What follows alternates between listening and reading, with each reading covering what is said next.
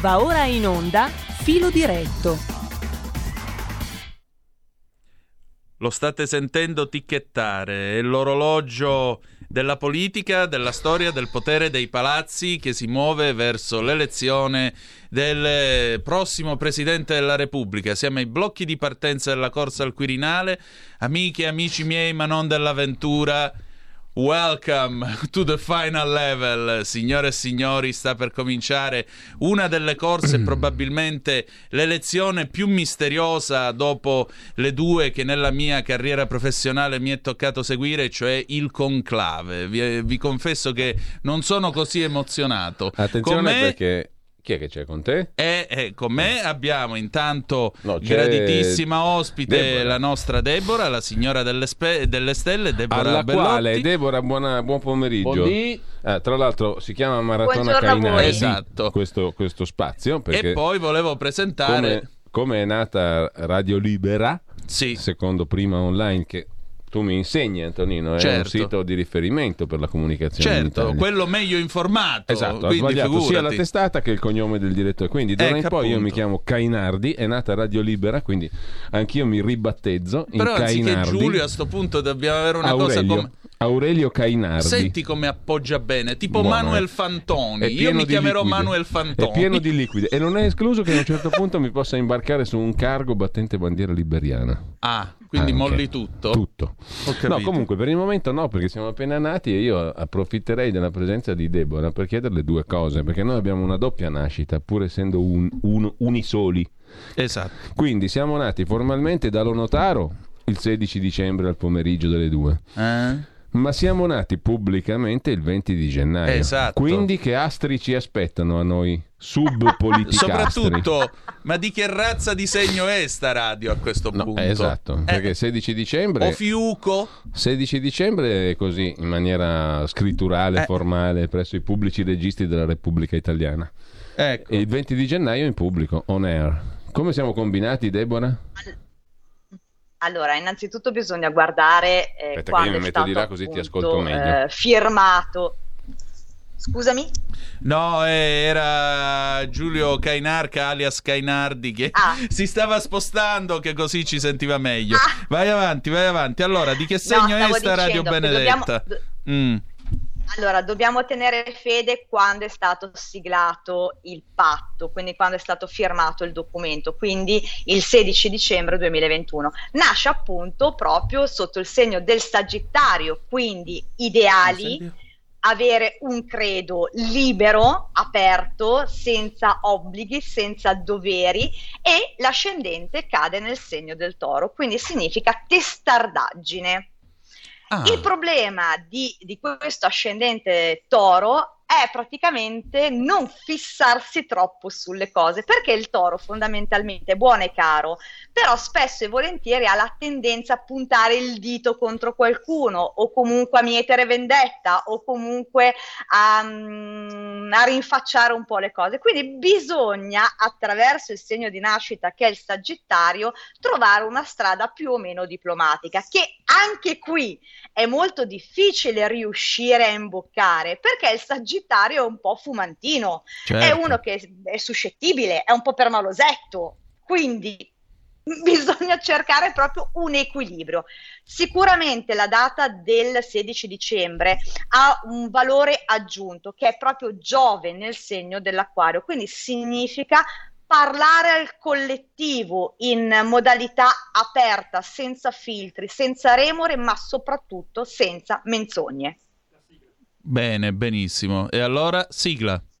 Senatori presenti 319, senatori votanti 318. Va ora in onda Politicastri, una lettura politica degli astri, fatti e misfatti, con Deborah Bellotti. Senatori, no, no, no, per favore, per favore, togliete quella bottiglia là. Non stiamo mica all'osteria.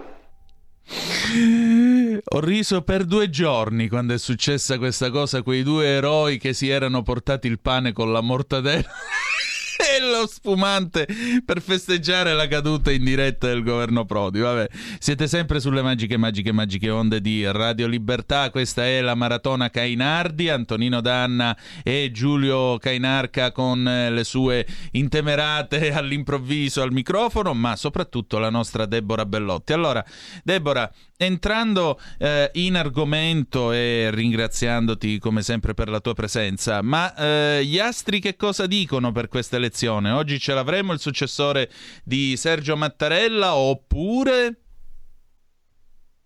Oppure no. Mm. Allora, dal mio punto di vista credo che oggi lo scrutinio mm, non ci sarà, nel senso che comunque non arriveranno a nessun tipo di, di, accordo fondamentalmente. Le giornate più probabili saranno quelle di martedì 25, mercoledì 26, se no ci dirottiamo su sabato 29 e domenica 30 gennaio. Ah, Addirittura, cioè gli astri saranno più favorevoli in quella data. E chi potrebbe essere tra i tanti nomi che si fanno, secondo te? Ma guarda, io già a dicembre avevo detto che secondo il punto di vista astrologico il favoritissimo sarebbe Paolo Gentiloni. Poi dietro ci sarebbe Casini, eh, è vero che poi in queste ultime no- ore hanno tirato fuori il nome di, della Belloni, di Frattini, qualcuno ha anche menzionato Giorgetti, mm. insomma ne stanno venendo fuori di cotte e di crude. C'è anche chi eh, ha menzionato la Casellati, chi vorrebbe la Cartabia, ma secondo me non siamo ancora pronti per avere una presidente mh, donna, quindi ripeto, più, mh, il più probabile sarebbe Gentiloni, a meno che a meno che all'ultimo secondo non scelgano una persona anche a me onestamente ti dico sconosciuta. Però lui mi sembra quello più papabile proprio perché ehm, continuerebbe l'asse della continuità insieme a Draghi. Ha un profilo mite fondamentalmente caratterizza occhio e croce quello che è stato la, quella che è stata la figura di Mattarella. Non è uno che ha fatto non ha avuto scandali fondamentalmente, eh, conosce molto bene la Costituzione anche perché è anni e anni e anni che comunque è dentro al, alla politica.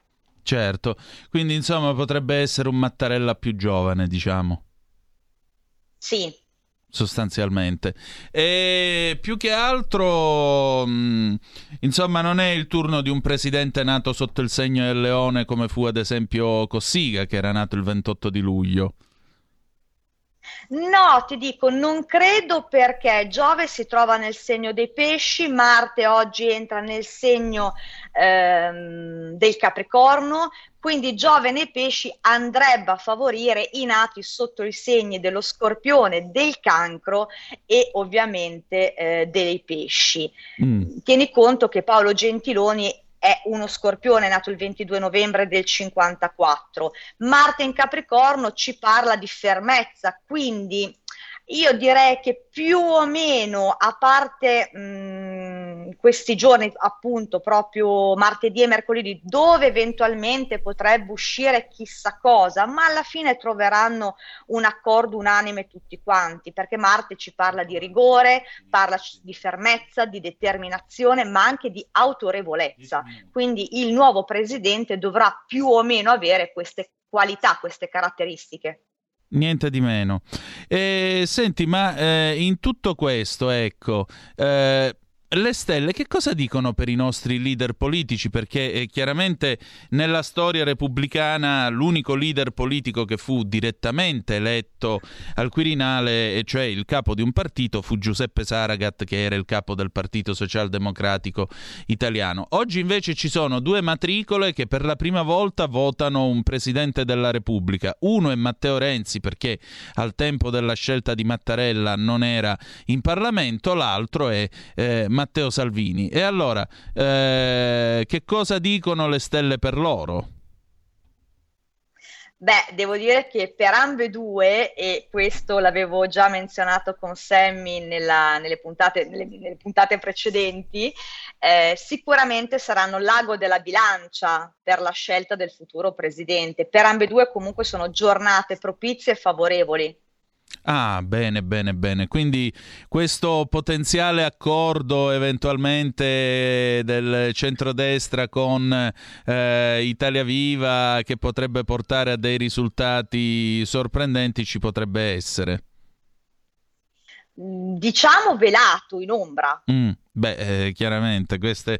io immagino che i telefoni tra ieri notte e i prossimi giorni bolliranno in mano ai leader della politica. E Giorgia Meloni in tutto questo?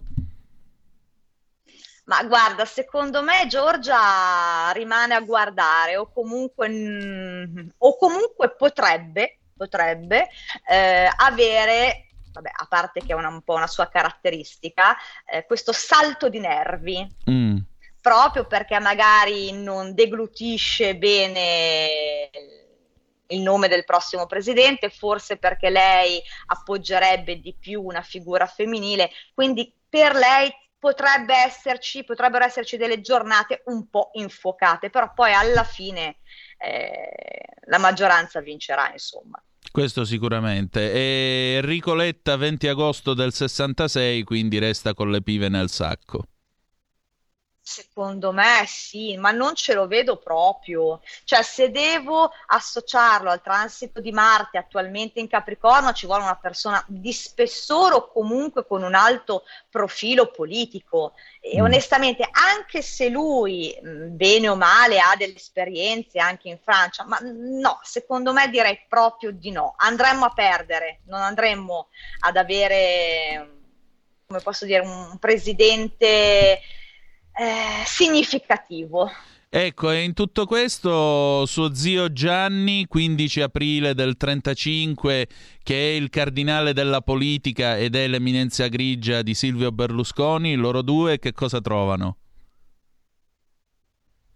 Ma secondo me, ripeto, mm, un po' per via dell'età, perché parliamo del 35, per carità, mm, finché vanno avanti ben venga, però direi che non trovano assolutamente niente, anzi ti direi è possibile che ci sia questa strada in qualche modo ostruita dai due Matteo, perché certo. bene o male adesso sono loro due a tenere in vita la politica, anche se, come ho detto poc'anzi, di nascosto. Certo, Certo, ecco, e mentre diciamo così le stelle ci dicono che intanto non stanno a guardare e secondariamente molto si muove nell'ombra, eh, c'è un segno che può portare luce in tutto questo, anche per questo paese, per la situazione di, questo paese, visto che l'Italia è nata il 17 ah, di marzo. Esatto, tieni conto che l'Italia è nata il 17 di marzo, quindi nasce sotto il segno dei pesci. In questo momento um, la luce, secondo me, stiamo per intravederla. Eh, io credo che dovrebbe aprirsi intorno al mese di aprile. Da mm. aprile probabilmente decadrà eh, questa pandemia. Sicuramente da aprile ci sarà un risollevamento per quanto riguarda eh, la sfera industriale, economica e lavorativa in generale, tieni conto che ehm, c'è lo spauracchio della guerra in Ucraina. Tra ecco. l'altro è notizia di poche ore fa che eh, i diplomatici americani stanno lasciando le loro ambasciate. Ecco, e questo non è, certo, non è, certo, un bel segnale, perché quando si abbandonano le ambasciate è segno che ci siamo quasi. Esatto. Esatto, quindi siccome Putin avrà questo Marte di traverso proprio a partire da questa settimana e toccherà l'apice entro la metà di febbraio, io onestamente non vedo nulla di buono. Tra le altre cose, se dovesse iniziare una rappresaglia, la, il mio timore è che la Polonia ad un certo punto, pur di avere più spazio, quindi per avere più libertà a livello territoriale, ad un certo punto eh, si inalberi e tenti in qualche modo un'invasione nella Bielorussia. Il tutto questo costituirebbe ovviamente rabbia da parte della Russia e la guerra si potrebbe protrarre fino al nord della Germania, con conseguenze non piacevoli per l'industria tedesca. Niente di meno. Beh, speriamo che questo non accada, speriamo che questo scenario non si verifichi, anche perché, voglio dire, il continente si sta ancora leccando le ferite da questi anni amari di pandemia e certamente non, non sembrano, sembra che insomma questa piaga stia andando verso la fine. Speriamo che venga presto di nuovo la luce dopo anni e anni, dopo anni che sono stati abbastanza contorti, abbastanza difficili per tutti e per ciascuno di noi. Um... Ma sai, mm, sì. Antonino, devi capire anche una cosa, che sicuramente adesso siamo davanti ad un bivio, mm. anche se questa chiamiamola, mettiamola tra virgolette, guerra, dovesse durare anche solamente un mese, però sarà utile proprio per portare ancora di più in emersione quelle che sono le fragilità dell'Europa, quindi un'Europa che si basa su un ideale non su ehm, un effetto pratico sostanzialmente, viviamo di ideali e non è detto che poi da lì inizieranno a cambiare tutte le varie politiche. Ricordati anche che ci sono le Olimpiadi cinesi, ricordati certo. anche che eh, le banche immobiliari cinesi sono a rischio default ormai da, eh, dall'anno scorso. Evviva! Un grande momento di speranza, insomma, per questo pianeta per questo pianeta. Ma di rinnovamento io lo chiamerei, cioè noi magari la vediamo effettivamente in visione eh, peggiorativa, però c'è da dire che purtroppo, eh, lo sottolineo purtroppo, fino a 70 anni fa, ogni 10-15 anni si facevano le guerre proprio per fare in modo di far ripartire l'economia e quindi dovremmo probabilmente riseguire quel tipo di flusso fino a quando non si arriverà ad una sorta di tranquillità globale, ma la vedo dura. Ma quando sarà The Age of the Aquarius, l'era dell'acquario? Eh, ragazzi, siamo già belli che sepolti, si parla quasi del 2400-2560. Ah, ecco. Siamo ancora nell'era dei pesci. Ai ai ai ai ai ai e allora ne avremo ancora di storie da raccontare. Certo, io probabilmente non sarò presente ad assistere alle. Nemmeno io. Eh, purtroppo no, ad assistere all'era The Age of the Aquarius. E allora, Deborah, io ti voglio ringraziare per la tua presenza, come sempre, grazie anche per il tuo spazio e niente, ci ritroviamo lunedì prossimo, va bene? Un grande abbraccio a te, al nostro direttore Carissima e alla prossima. Ah, ecco un attimo Deborah, che sono, sono è piombato ri... di nuovo Aurelio Cainardi. Aurelio Cainardi in persona per la maratona Cainardi che è appena iniziata, senza Cainardi, ma dopo avremo degli ospiti straordinari, ma um, ospiti veramente straordinari, sì. all'altezza di Deborah quasi. Bene, me ne compiaccio. Spero meglio. No, beh, allora senti, Deborah, purtroppo, siccome stavo contrattando la, la partecipazione poi di, di, un illustre politologo alle ore 14, eccetera, eccetera, mm. Eh, mi sono perso in sintesi il, pronostico astrale per la nostra radio. Gentiloni. No, no, no il per la radio, per la radio, che siamo come siamo nati? No, la... Come siamo nati? Gentiloni.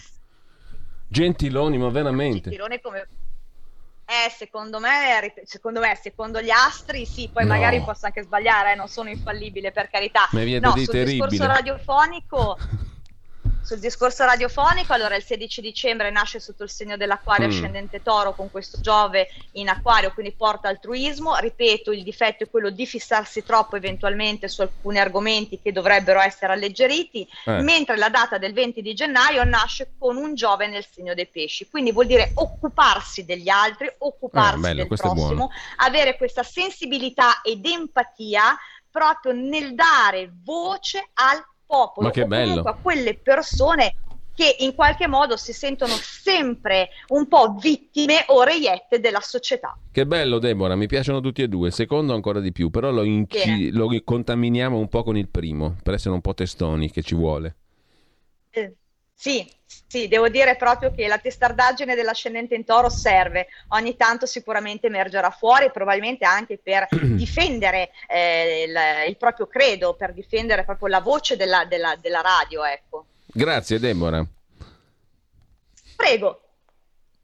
Grazie mille. Allora, noi riprendiamo la linea e ci avviamo. Allora, Antonino, sì. volevo anche introdurre nella nostra pomeriggio lunghina maratona Cainardi, sì. che voglio sottolineare in anteprima rispetto a tutte le maratone certo, E non certo. abbiamo fatto neanche mezza inserzione sul Corriere no, della no, Sera, no, no, andiamo no, via no. così lisci e puliti. Esatto e con una nonchalance che difficilmente si ritrova nell'etere, nell'orbe terracqueo mi verrebbe da dire. Come dicono a Edimburgo, e quando tocca a noi, che ci tocca? Eh. Esattamente, in gaelico stretto diciamo Sì, così. sì, gaelico stretto mm. proprio del valenziano. No, stavo dicendo che sarebbe eh. anche opportuno, proprio mm. perché noi siamo un po' pesanti, come diceva sì. Deborah, dobbiamo alleggerirci, abbiamo tutto il tempo, tutto il 2022, sì. però di ricordare quali sono le prerogative scritte nella Costituzione di colui che diventerà il Presidente della Repubblica, i sì. poteri stabiliti dalla Costituzione più bella del mondo. No? Sì. Andiamo a prendere la sezione dedicata al Presidente e facciamo una lezioncina. Tu poi tra l'altro sei esperto di diritto, no? nella tua carriera universitaria hai studiato queste materie a fondo. Non solo l'ho studiata, ma l'ho anche insegnata perché io nella mia porca vita ho fatto anche il tutor quindi, e quindi avrai il piacere ho sgrezzato parlare... un sacco di, di, teste quadre preparandole all'esame, anche e soprattutto sul diritto costituzionale, che allora farà... è una delle materie che più amo. Ti farà piacere allora parlare dopo con un illustre politologo alle ore 14. Molto volentieri, molto volentieri. Allora, che allora... facciamo adesso allora? Adesso, visto che ah, siamo... lo salutiamo il nostro Sammy. Certo, lo salutiamo, lo abbracciamo. Io aspettavo che lo C'è dicessi qualche tu. problemuccio così transitorio di salute, ma niente di grave, lo voglio Ecco, rassicurare appunto. gli ascoltatori e le ascoltatrici. Questa fascia qui è caduta durante la settimana che Sammy è impegnato a fare qualche mh, approfondimento, diciamo, di analisi, di esami che però insomma non dovrebbero recargli troppo danno e quindi è caduto il tutto nella settimana presidenziale Esatto. quindi mh, abbiamo approfittato per fare la maratona Cainardi Esatto. che tra l'altramente si, si protrarrà indefinitiva- indefinitivamente fino a che il presidente eletto non sarà tale cioè eletto E io non mi sono portato la brandina e i ricambi. No, domani, domani Ah, riprendiamo con calma. Tanto vabbè. loro si fanno una votazione al giorno, no? Sì. Mm, e quindi anche noi possiamo fare una cosa più rilassata, non è qua Certo. giorno e notte. Anche perché eh, uno delle- dei, dei segreti di queste maratone è essere capaci di, non, di dire cose assolutamente inutili in, Sì, in maniera tale da farle sembrare utili. Esattamente. No? Infatti io vorrei avviarmi alla pausa e poi avremo Lorenzo Viviani in collegamento Skype direttamente appunto dalla Camera con Ah, questa è bella, questa è bella. Grazie. Con un pezzo che vogliamo dedicare al presidente Fico e a tutti noi che siamo sulla linea del fronte, perché ora si comincia a ballare, a ballare per Eh, davvero. Ma poi tra l'altro, scusami Antonino, non, non abbiamo su questo meraviglioso giacimento di roba che è la rete i discorsi inaugurali dei vari presidenti, alcuni dei Ce presidenti. li no, abbiamo, abbiamo anche quelli di fine d'anno, No, quelli modestamente d'anno io ho una no, certa, una certa mania quelli- segreta per queste quelli cose. di inaugurazione sì, magari Ce li sentirci abbiamo, il li primo abbiamo. discorso di Cossiga, quelli... Ah, Possiamo anche leggerveli Cerchia- volendo perché c'è tutto l'elenco cerchiamoli. della Gazzetta Ufficiale. Non ti Facciamo preoccupare che cosa ora li utile qua, ma qua stiamo fino a notte, eh, Sì, non sì, c'è sì. problema. Con la Ah, maratona vabbè. Cainardi. Cainardi è uno che ha radio libera. Ma noi siamo gente che va, va dritta, come si diceva negli anni 90. Pubblicità. Pubblicità. Avete ascoltato Politicastri con Deborah Bellotti.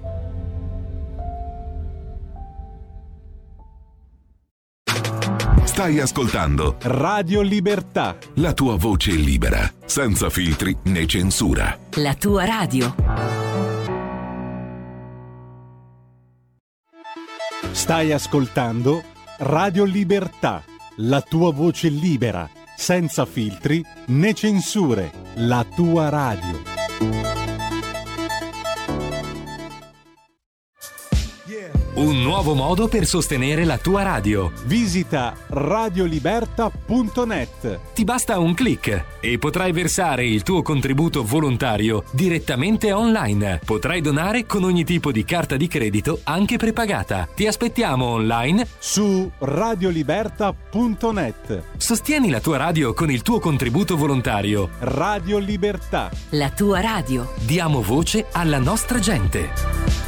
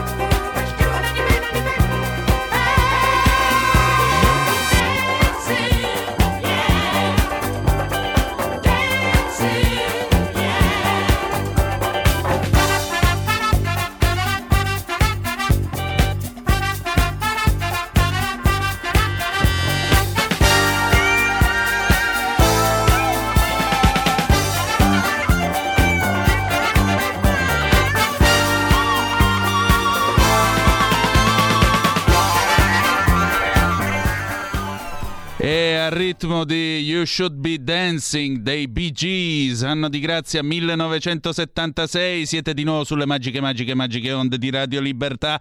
Questa è la maratona Cainardi, Aurelio Cainardi alias Giulio Cainarca e Antonino Danna alias Manuel Fantoni al microfono con voi e con noi, signore e signori, sfolgorante, spumeggiante dal suo ufficio alla Camera, Lorenzo Viviani, detto... Detto? Eh, e questo lo dovresti scegliere tu il personaggio. Beh, di, non so, il pescatore, detto il pescatore, mi dire. Eh. Anche perché guardate qua dietro di me, insomma, tutte le varie tabelle, tabelline, leggi e, e leggette appese e cartine della Livia. No, intanto un caro saluto a Antonino, un saluto a tutti ben trovato. i un saluto a Giulio e a tutti quelli che ci seguono. Buongiorno, buongiorno alla, Lorenzo. Alla Neo Radio Libertà, eh, di nuovo sulle vostre frequenze, per me sapete sempre un onore. E chiuso in ufficio, fammi dire anche, chiuso in ufficio perché basta mettere il mezzo naso fuori per essere bombardato dai giornalisti. Quindi ne approfitto in questi, in questi minuti, in, questi, in queste ore per portarmi avanti un po' di lavoro. Quindi siamo arrivati presto a Roma per eventuali riunioni e, insomma, e incontri, e però si Ma lavora tanto... anche su tutto il restante. Insomma. Lorenzo, noi abbiamo già saputo dalla nostra astrologa di riferimento, che peraltro è persona serissima, a differenza delle astrologhe che imperversano ovunque, che sarà eletto Gentiloni.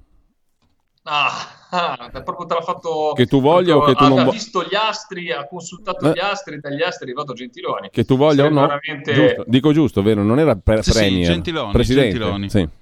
Confermo. Ok. Eh, Io guarda, purtroppo, oh, caro Giulio, ho una sorta di ancora di insomma di, di non verrebbe dire cattiveria repressa, ma ancora un po' di eh, un po' di mal di pancia sul nome di Gentiloni, perché da Ligure, da pescatore, da uomo di mare, quando mi ha, tra- mi ha firmato quel famoso trattato, il trattato di Caen, che andava a regalare una parte del nostro mare, una parte del nostro territorio, delle zone di pesca, fra parentesi, eh, dove lavorano solo gli italiani, perché solo le nostre barche a strascico vanno lì e pescano il gambero rosso, il gambero viola, mi viene da dire, di Sanremo, ecco lì eh, mi è venuto veramente, a quel nome lì mi hai un po' insomma colto alla sprovvista, perché un sorriso non mi può uscire, non esce a tanti, eh, e soprattutto all'elettorato di centrodestra, però diciamo che io in più ho questo carico, questo pathos, questo carico, eh, insomma ancora questo ricordo vivo. No, speriamo proprio di no, speriamo che sia un nome, un nome che real- realmente riesca a rappresentare tutti gli italiani, la politica ha il dovere di andare avanti, ha il dovere di proporre dei nomi eh, di un certo calibro, nessuno mette in dubbio i percorsi istituzionali di tanti, però finalmente in questa, in questa, in questa, in questa tornata eh, che c'è stata con le amministrative, con le, con le politiche del, eh, del 2018 eh, ci sono degli equilibri diversi. E quindi abbiamo bisogno veramente di, una, eh, di un Presidente della Repubblica per- che possa essere un'espressione un po' del Parlamento, Eh, perché vedete quello che è uscito, e ora non voglio andarmi a dilungare, ma l'avete detto eh, voi molto meglio prima di me, ma un pensiero che è un po' in tutto il nostro elettorato, l'elettorato di centrodestra, ma anche delle persone che sinceramente si pongono dei quesiti, e, cioè i diktat che ci sono stati sono stati veramente qualcosa di, di aberrante, cioè eh, quando la sinistra ha i numeri se lo vota, se lo elegge e buona camicia a tutti, come si suol dire. Quando invece non ha i numeri, ha però detta le condizioni. Questo non ci sta bene. Secondo me si è aperto un dialogo in queste ore e speriamo che possa andare avanti. Ecco, Lorenzo, permettimi- Ogni forza politica abbia la propria, la propria dignità. Ecco, Dimmi, permettimi, no, uscendo da, mm, così, dal tono un po' lieve che abbiamo mm, assunto in questo inizio di conversazione, ma anche perché mm, siamo alle prime battute, non so se ci vorranno pochi giorni, eh, se ce ne vorranno quattro prima di arrivare alla maggioranza semplice per avere l'elezione del Presidente, se l'avremo a fine settimana o che cosa. Non voglio prevedere se sarà lunga o se sarà breve, tutto dipende anche, come dicevi tu, dagli accordi che eventualmente potranno essere raggiunti, fondamentalmente tra Salvini e Letta, no? Fondamentalmente. Perché non Sembra, credo. sembra che ormai sia, anche se qualche insomma, giornale di oggi, soprattutto in campo Ligure, ha tirato fuori un po' questo centro eh, di Toti, di Renzi. Mi sembra in maniera indiscussa che l'equilibrio dipenda dal leader, in questo momento nel centrodestra, soprattutto sui numeri, che è Matteo Salvini, e l'altra controparte che, sia, che è Letta. Eh, bene che ci sia un incontro, bene che si vedano, eh, è il momento di, di, di ecco, quello, che ti, quello che ti volevo chiedere a questo proposito, affidandomi anche alle tue sensazioni, cioè a quello che respiri intorno a te. Mm. C'è aria di disgelo, tra virgolette, oppure vale quella pregiudiziale che dicevi tu prima? Cioè quello che ha detto Letta poi anche, no? un candidato di destra farà comunque, di destra, del centrodestra farà comunque la fine di Berlusconi, si chiami Moratti, Nordio o chi altri. C'è ancora quella pregiudiziale lì o si, sta, o si, sta, squagliando, diciamo, questa pregiudiziale? Guarda, eh, a parte le strategie eh, dei, dei, dei big dei partiti e comunque che poi naturalmente daranno una linea a tutto il gruppo, come, come è giusto che sia e come è nelle corde di ogni partito politico che funziona come partito politico. Naturalmente nel, nel dialogo con i colleghi c'è realmente la volontà e diciamo una cooperazione, eh, ci si vede, ci si parla, ci si confronta sui nomi, magari anche in maniera ipotetica. E io spero che questo, che comunque un clima buono, che mi viene da sentire diciamo nel, nel, nel, nel, eh, nel rapporto anche amichevole che ci può essere eh, io vedo sempre nel, nel, nel, parlamentare, anche dell'altro schieramento, un avversario politico, ma è un nemico, soprattutto in quelli della mia commissione. Si ragiona, si parla e poi naturalmente la strategia è ben diversa. Quindi io penso che sia tutto un gioco realmente eh, che deve, deve, far uscire un nome eh, come si deve. Il fatto che ci sia questo disgelo eh, è un dato di fatto eh, vediamo nelle prossime ore. E, però fammi dire, Giulio, eh, è venuto da parte, l'incipit, devo dire la verità, è venuto da, da, parte nostra con tanta pazienza, anche perché per, secondo me le premesse non erano assolutamente buone, perché allora su quel tenore lì, su quel battute che sono uscite nelle scorse ore, proprio questi, questo diktat, hai detto anche te prima, che mi sembra qualcosa di paradossale, di paradossale, perché sembra che noi dobbiamo ogni volta eh, chiedere scusa prima di parlare e non siamo eh, legittimati a, eh, a, dare un nome o un esponente in centrodestra, come se uno avesse una macchia eh, di cui non può, eh, no, che non può lavarsi, insomma, qualcosa di terribile, secondo me questa pregiudiziale eh, che si mette. Detto questo, vedremo nelle prossime ore. Io, come quello ti posso dire, Giulio, è che eh, realmente eh, c'è la volontà, eh, soprattutto anche dato dal, dai tempi, dato dalla pandemia, dato da anche il, il l'elezione che non è sinceramente in un periodo storico normale, in un mondo magari non c'è mai un momento in cui l'attività politica è rilassata, però capite molto bene che siamo anche in un momento in cui fra emergenze, fra PNRR, fra tutte le problematiche, perché dico questo? Perché io magari fossi in un altro momento potrei essere giù o anche magari fra virgolette, fatemi dire la parola, godermi il momento, cercando di anch'io di eh, buttarmi nella, nelle dinamiche, magari con, con, più testa del Presidente della Repubblica, eh, non è una cosa insomma, che capita tutti i giorni, quindi sarebbe bello prendersi un momento in più per fare dei ragionamenti, parlarne con, con gli amici, anche, di, anche, per delle riflessioni personali, di arricchimento, eh? cioè per essere partecipi di questo momento, però diciamo che la tabella di marcia che abbiamo è una settimana in cui sappiamo che è una settimana praticamente come si dice dalle, da, da, sempre, l'elezione quella buona sarà da giovedì in poi. E, allora, eh, Lorenzo, avrà un certo um... peso, però ditemi che in tutto questo tempo non è che siamo lì, cioè io ho una tabella di marcia, di appuntamenti, di riunioni eh, per portare avanti dei provvedimenti, anzi è una settimana che non avendo aula, devo dire la verità, cercherò di, di lavorare ancora di più eh, mettendo a posto tutte le carte che ho ancora in ballo. Eh. Allora, abbiamo delle telefonate, mm, rimane inteso che chi vuole intervenire può farlo allo 02 66 20 35 29, c'è una battuta di un ascoltatore via Whatsapp al 346 6427 756 Gentiloni e allora sono Casini. Pronto? Sì, pronto, buongiorno. Buongiorno. Buondì. Chiamo da Milano. Eh, io penso che un giudice non andrebbe bene visto che i 5 Stelle che sono diciamo gli esponenti uh, più votati dai giudici, questo non lo dico io, le statistiche, ormai, come si dice, questa sarà l'ultima legislazione, quindi è inutile votare un presidente giudice che rappresenta un partito che ormai se ne se sparirà completamente. E secondo, la grazia fiscale, perché noi commercianti abbiamo tantissime cose che non abbiamo potuto pagare e che già nei tribunali stanno facendo, present- stanno facendo l'elenco dei conti da pagare. Tra parentesi, chi non paga le tasse gli danno le multe e altre cose, ma chi non paga i, il, l'Inps rischia uh, la, la, galera. Quindi questo è il punto. Eh? Pronto? Sì. Sì. Sì. Lorenzo.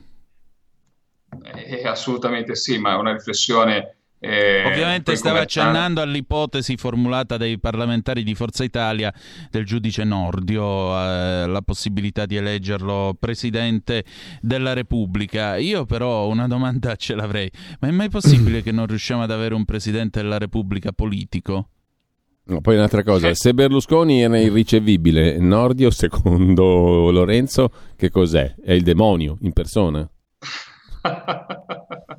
no, ma guarda, io adesso senza andare proprio nel dettaglio, però mi ricollego a una battuta che ha detto Antonino, ecco, veramente, eh, e mi collego un po' a quello che eh, sono un po' io oggi, stavo rientrando e ero con dei colleghi fermati dal, dal, eh, dai giornalisti eh, fuori dalla Camera. E una battuta sinceramente gliela rubo mio collega che stava rientrando cioè la politica, sinceramente deve fare la politica, io sono d'accordo con Giulio, deve esserci un politico, deve esserci una persona che riesca, anche perché poi sarà frutto di un'elezione magari anche più ampia, quindi dovrà rispondere, dovrà avere, eh, anche capire gli equilibri che ha lasciato dietro e anche insomma il, il, eh, chi l'ha eletto con che, con che, mandato e tutto. Quindi secondo me ci vuole un politico e la politica deve sapere andare avanti. Quindi io, ecco, quello che non concepisco è questi eh, soprattutto questi nomi tirati fuori un po' dal cappello per dire eh, delegare. Io ad esempio ti faccio l'esempio, eh, così usciamo dal, dal, dal, da un attimo dal contesto del Presidente della Repubblica. Io amo dei sindaci. Eh, Nordio non l'ha, come... non, l'ha proposto, non l'ha proposto Forza Italia, Fratelli d'Italia, perdonate, c'era una D nel ah, okay. mezzo che non ho visto.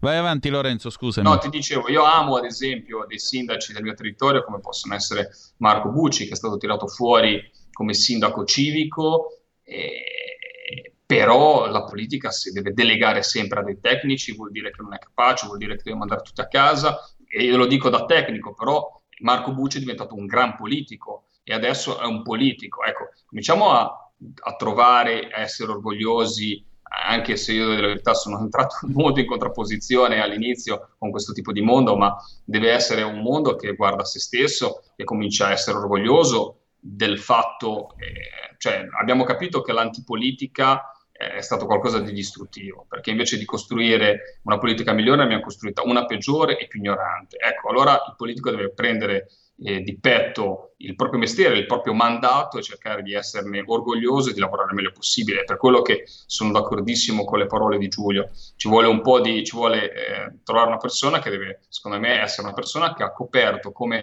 eh, Nordio sicuramente ha, avrà il suo curriculum e di tutto conto, però io mi, mi, accontenterei di una persona che è stata all'interno delle istituzioni, che ha coperto il ruolo istituzionale, che ha fatto anche politica per anni, quindi io non mi vergogno di dire che una persona, ad esempio, del centrodestra, o comunque una persona che possa interpretare tanti anni, possa essere ugualmente un buon candidato e senza dovermi appellare al, al, al tecnico di turno, alla persona comunque che viene tirata fuori dall'esterno, perché magari ha dei meriti, eh, sicuramente avrà dei meriti nel, nel, proprio campo, in quello che ha fatto durante la vita, però se dobbiamo sempre abdicare vuol dire proprio che non ci meritiamo neanche di stare su, nei banchi del Parlamento.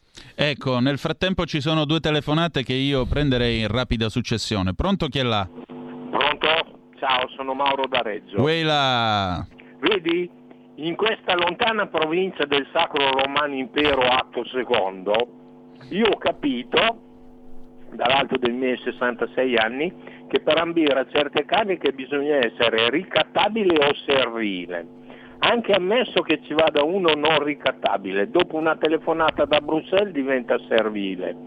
Ci terrei anche far presenti a tutti che eh, col PF, PNRR tutti gli italiani hanno dato impegno i loro figli all'Unione Europea, gestita dagli imperatori tedeschi. E l'ultima cosa, per l'Italia è stato deciso l'esproprio, ovvero devono, eh, gli italiani devono rinunciare alla terra su cui sono nati e, e, e che abitano, diventeranno solo dei servi e degli schiavi. E c'è un'ultima cosa da dire, ricordatevi che il, il, i biglietti del Museo del Partenone non vanno al, al Tesoro greco o al governo greco, vanno direttamente alla BCE. Ciao. Grazie. Seconda telefonata, pronto chi è là? Pronto, buongiorno, buongiorno a tutti, sono Mario e chiamo da Varese. Ho sentito prima anche l'intervento del signor Cambi e cose che no, è tutto d'accordo.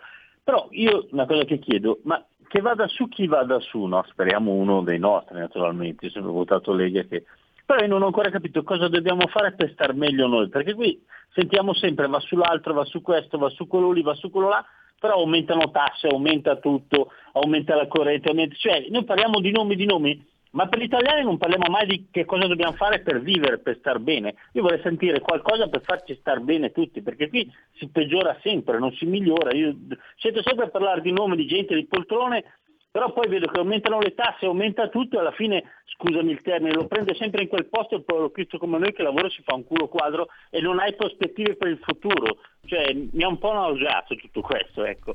Salve, scusate, buona giornata. Grazie tante. Eh, eh, Antonino, se ti posso interrompere Vai. su questa battuta del, del- dell'ultimo radioascoltatore, eh, sono bellissimi questi banner, ma hanno anche un senso, eh. questi banner, questi meme, io non so come si chiamino in gergo social, ma c'è una bellissima foto che poi ti girerò I meme, di un meme. pescatore che sceglie i pesci di poppa e in mezzo al vento, in mezzo al mare, c'è scritto, e sono due foto uguali, c'è scritto io se eh, prima dell'elezione del Presidente della Repubblica, io dopo l'elezione del Presidente della Repubblica. Ecco, sì, ha ragione tanti radioascoltatori, si accentra molto su questo tema, ma io penso che sia un tema importante per i futuri governi, sia un tema importante per eh, quello che dovrà, eh, insomma, eh, i traguardi difficili. Ha parlato qualche radioascoltatore del PNRR. PNRR eh, abbiamo delle tempistiche che devono essere rispettate e già non siamo in, in tabella di marcia come dovremmo essere. Abbiamo avuto rincaro di tutti i materiali dell'energia, capite molto bene che questo qua è una tempesta perfetta, perché se tutto la mole di burocrazia per presentare delle progettazioni e dei costi sono eh, calibrati su dei prezzari diversi, adesso dovremo comunque correggere, capire quante opere riusciremo a fare con il nuovo stato dell'arte, col, col nuovo assetto della, del- della, della politica energetica, di quello che stanno pagando le aziende. Quindi realmente eh, sì, ha ragione il radioascoltatore, insomma è importante il discorso del Presidente della Repubblica, ma è importante capire quello che ci sarà, perché sinceramente apprezzo molto quello che è stato detto su Draghi, al colle non al colle, che è un po' l'unica battuta che è uscita fuori dal centrodestra. Perché non ci possiamo permettere in questo momento di fermare il paese, cioè adesso abbiamo veramente una tabella di marcia forzata, quindi cioè, il, pensiero che dobbiamo perdere in consultazioni o, eh, o- o- o mettere commissari- commissariare un governo fino alle elezioni sarebbe una cosa molto molto eh, molto scoraggiante in questo momento. Poi eh, sarà dura anche con, con Draghi al governo, secondo me, con una tabella di marcia come abbiamo in questo momento, riuscire a rispettarla, però abbiamo delle sfide davanti che eh, io eh, sono molto preoccupato su questo. Ora non è che voglio lanciare l'anatema o fare l'astrologo dicendo delle cose così, eh, come dato che stiamo parlando prima di astrologia, però realmente, ma è sotto eh, diciamo l'attenzione di tutti, come cambia in un bilancio di un bar? Come abbiamo detto bene in questi giorni, la bolletta. E quindi deve fare i conti con dei diversi costi, come l'abbiamo detto la scorsa volta su Zoom Green, un'azienda eh, che fa mitilicoltura, che fa molluschicoltura, un agricoltore ha dei costi diversi per le materie prime e quindi dovrà rivedere tutti i costi anche nelle produzioni e magari non riesce neanche a fare, avere un guadagno maggiore innalzando il costo finale. Pensate tutta la progettazione che c'è sui materiali che non ci sono, sulle- sull'energia che costa di più, quanto deve essere modificato all'interno tutto del piano del PNRR, quindi tutte le infrastrutture, tutti i grandi progetti, come devono essere dimensionati, e i costi soprattutto. Quindi Esatto. realmente c'è da trottare. Ora mi sono dilungato, sono andato partito per la tangenziale, però insomma penso che si sia capito il significato. Allora, c'è un ascoltatore che ha un nome per la presidenza della Repubblica, Cainardi, che naturalmente è il mio alter ego. Io sono Eh. molto felice che il mio alter ego, perché io non ci tengo per nulla a fare quella brutta fine lì. A finire al, qui- al Ma Quirinale. Antonino è un po' troppo giovane, però. eh. Antonino non c'ha l'età, io sì. Cainardi, ah, Cainardi sarebbe il vostro. Cainardi ne ha 53. No, come no, me. Cainardi è lui, perché prima online.it Cainardi, Sì, sì. Cainardi, lo certo. ha nominato Giulio Cainardi. Cainardi, sì, come ho imparato... Avevo promesso un Antonino Danna, devo dire la verità, avevo promesso Mm. un Antonino Danna, però davanti, chapeau, davanti a Giulio, mi spiace Antonino, Sì. ma se ci fosse un voto a caso, un voto che si potesse mettere così, per onore, dovrei dirlo al direttore di, di No, Radio Libertà. Cainardi però, nella versione Cainardi, cioè l'alter ego. L'alter ego è il nuovo direttore di Radio Libera.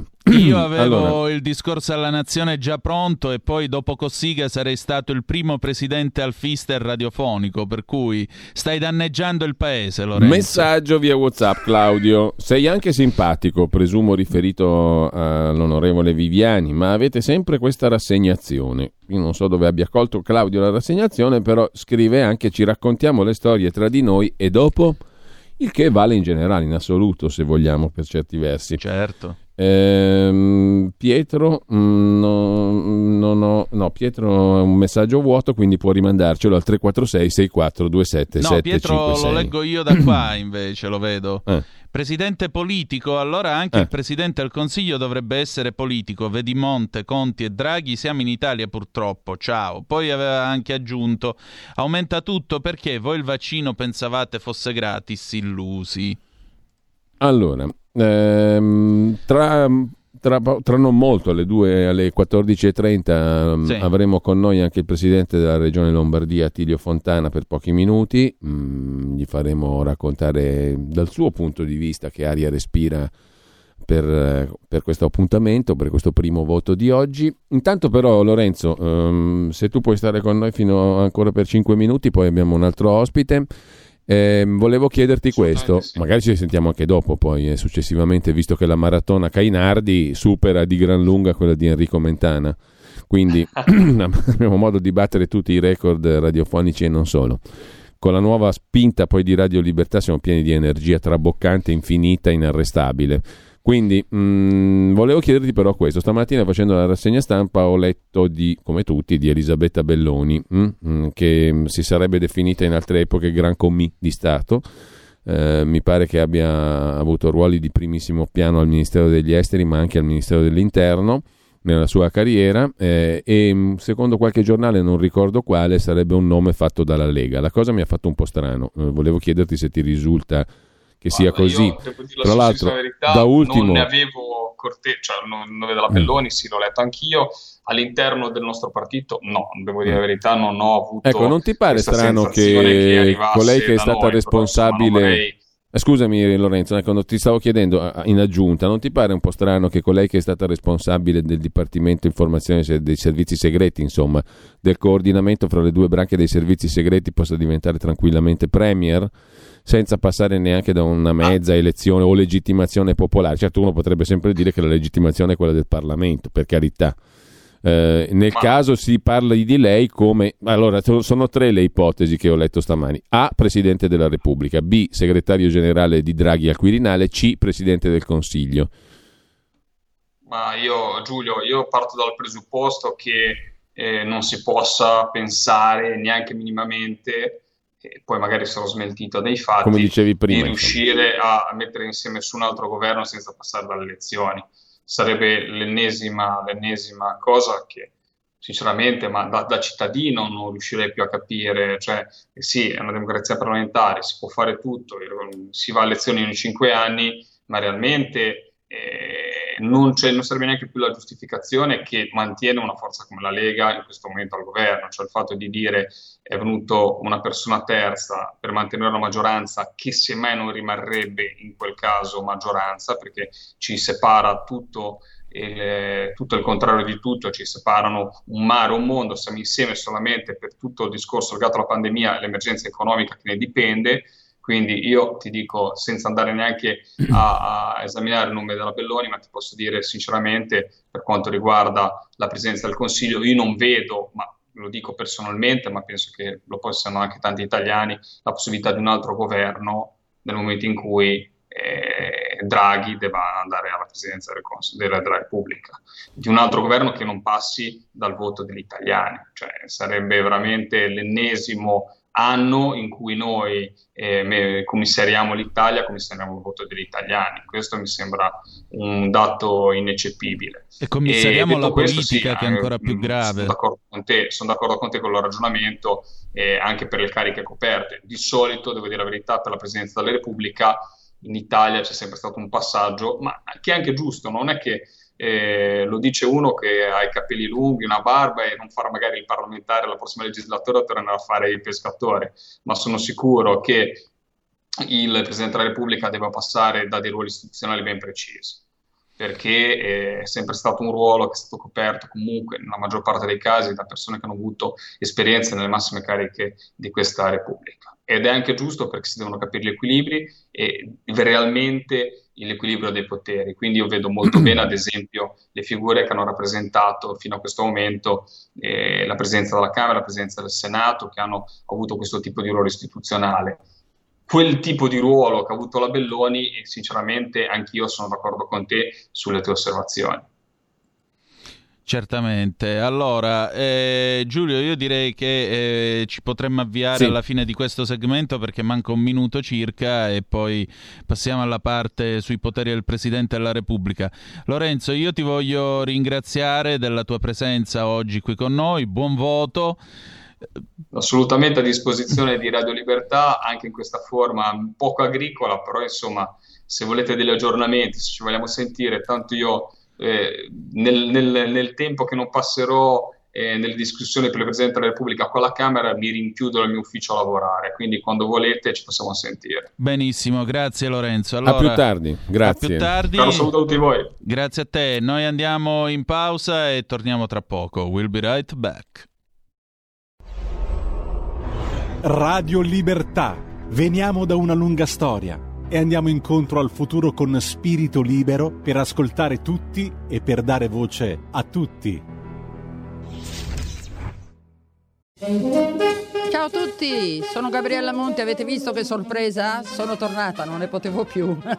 Adesso starò con voi tutte le domeniche dalle 15 alle 17. Vi aspetto in tantissimi e sono felicissima di essere tornata. Ciao a tutti e bacini, bacetti e baciotti. E vai, ciao, a presto. La tua radio vi aspetta, non mancate. Bacini, bacetti e baciotti.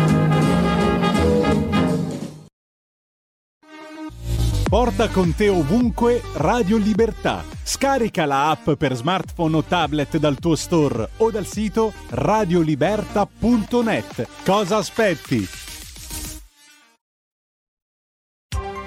Coming Soon Radio, quotidiano di informazione cinematografica. La fiera delle illusioni, Nightmare Alley. Cosa voglio? Essere scoperta come chiunque altro. Diretto dal premio Oscar Guillermo del Toro. Mi conosci appena uno dei migliori film dell'anno. Lo so, sei disonesta. E lo so, perché lo sono anch'io. La fiera delle illusioni. Nightmare Alley. Dal 27 gennaio al cinema. Spider-Man è di fatto Peter Parker. Spider-Man No Way Home sta scalando la classifica dei film più visti di sempre. Il multiverso è un concetto di cui sappiamo spaventosamente poco. Torna al cinema. Il multiverso ti aspetta.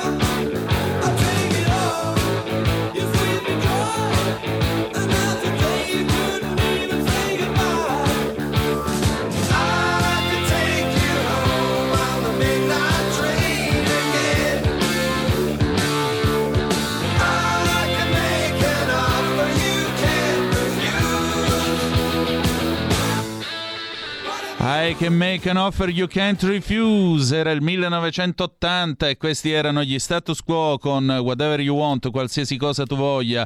Posso farti un'offerta che non potrai rifiutare. Siete sempre sulle magiche, magiche, magiche onde di Radio Libertà. Maratona Cainardi, Giulio Cainarca, Antonino Danna al microfono con voi. E allora Giulio, passiamo Allora, al nostro ospite. Allora, io mm, ho il piacere di riavere con noi dopo tanti anni il professor Stefano Galimberti, direttore del Dipartimento di Scienze Politiche all'Università di Berkeley e visiting professor di Public Policy all'Università di Auckland, Nuova Zelanda. Buongiorno professore. Ragazzi, buongiorno. Allora, Come state? Tutto bene? Ci, Sì? ri- ci risentiamo dopo tantissimi anni, professore. Noi abbiamo nel frattempo cambiato nome, siamo diventati Eh, un'altra sa- cosa. No? È Ci una siamo- cosa che ho apprezzato perché è una, è una delle espressioni che dobbiamo in qualche modo avere sempre. Mi sente che io la sento malissimo. No, la sentiamo La perfettamente. sentiamo benissimo. professore. La sentiamo Adesso mi benissimo. sento bene. Eh. Intanto, viva la libertà. Cominciamo con. Eh, professore, a me verrebbe voglia di chiederle come, come sta di salute la libertà in giro per il mondo, visto che lei ha sempre avuto un approccio comparatistico, insomma, po- poi parleremo anche di una sua opera sui capi di Stato, purtroppo non ancora pubblicata in italiano, ma che ci introduce anche all'argomento di oggi, cioè il Quirinale. La libertà come sta, Ah. professore, in giro per il mondo? Beh, diciamo che non è malata gra- in maniera grave, però diciamo anche che ha subito in questi ultimi mesi diverse lacerazioni il concetto di libertà, che comunque dobbiamo ottem- contemperare anche con le esigenze che ci sono e che oggettivamente pesano in maniera significativa sulla- sullo svolgimento delle nostre attività. Come sapete, per esempio, dalle nostre parti, in- dall'altra parte del globo ci sono delle restrizioni un pochino più feroci Beh, sì. rispetto a quelle che abbiamo vissuto qui in Occidente, però a questo dobbiamo Tra in l'altro, qualche tra modo- l'altro mi verrebbe da chiederle come valuta lei la decisione della Premier neozelandese, giusto appunto citavo prima la Nuova Zelanda, ehm, che per nove casi eh, ha praticamente ristabilito il lockdown per l'intera nazione. Però la, la- la Nuova Zelanda ha in compenso nei due anni di pandemia un bilancio straordinario, pochissimi contagi, pochissimi morti. perché sai, quando sei di fronte a due strade, da una parte c'è la restrizione e la costrizione, dall'altra c'è la possibilità di curare, di andare avanti eh, portando con sé anche il pericolo di qualche contagio in più. Lì si è scelto di, di adottare una linea che io non condivido per ragioni che sono legate alla mia storia professionale e non solo, diciamo.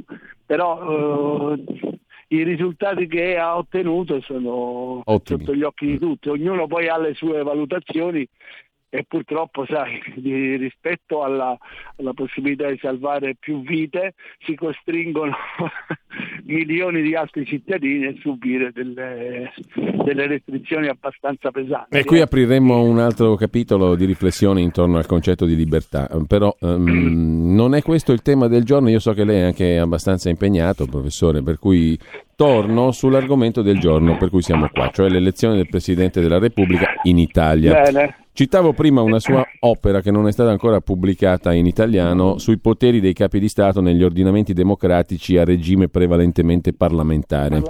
E lei ha fatto un'opera di comparazione tra i diversi paesi. Mm, c'è un capitolo anche dedicato al ruolo, di cui poi parleremo più in dettaglio, Costituzione alla mano, del Presidente della Repubblica in Italia. Secondo lei cosa si va giocando in questo tornante per quanto riguarda le nostre istituzioni? E poi volevo citarle, le ho cito dopo anche il parere appena uscito, um, un, un parere di un altro illustre politologo statunitense di formazione anglosassone che poi le citerò dopo perché mi interessa sapere il suo punto di vista. Beh, innanzitutto partendo da qua però, eh, quali sono secondo lei le questioni in gioco con questa elezione Beh, del Presidente? e poi se, se proprio, se proprio posso, professore, le chiedo anche un pronostico. Beh, questo alla fine vedrò di, di dargliene uno, anche se in questo momento non è... Cioè, è bello scommettere su delle situazioni legate alle proprie esperienze e quindi magari dare anche le proprie valutazioni su quello che potrà accadere. Il Presidente della Repubblica, come sa, è un personaggio in Italia che in teoria gioca un ruolo, ma che poi in pratica può svolgere e ne ha svolti negli anni eh, di ben diversi, a seconda anche della personalità che ha avuto l'onore di risiedere al Colle, come viene chiamato appunto in Italia eh, la sede, il Quirinale ha questo nome legato all'altezza del Colle, che è il colle più alto. Mm. È la più alta carica istituzionale italiana, negli anni ha avuto una serie di situazioni per le quali si è molto diversificata, quindi ci sono state presidenze più interventiste, altre meno interventiste, diciamo così, sullo, sullo svolgimento della vita politica italiana, per cui in molti casi da arbitro, quale la Costituzione in qualche modo eh, disegna il ruolo, si è poi trasformato anche in un attore politico, certe volte anche in maniera abbastanza come dire, rilevante. Ecco, tra l'altro lei ebbe anche un, un ruolo particolare nell'elezione del, del- un ruolo dal punto di vista non solo accademico ma anche appunto come dire Vabbè, quella è una cosa goliardica. nel quella a cui lei si 92 no? con l'elezione del presidente Ciampi. Vabbè, lei si riferisce a una cosa goliardica che in qualche modo ha avuto poi una eco di- anche sulla stampa, eccetera, con la quale io e i miei colleghi avevamo eh, un po' giocato su questa cosa e si, si fece una- un toto, quello che si chiamava il toto scommesso, era una cosa un po' trasgressiva ed è, ed è piaciuta molto poi ai retroscenisti che in seguito sono venuti in possesso di alcune pagine sulle quali erano elencate le quote di, di queste, di queste toto elezioni, Mm. diciamo così. E diciamo che però lei professore ci aveva azzeccato per volgarizzare un po' il discorso.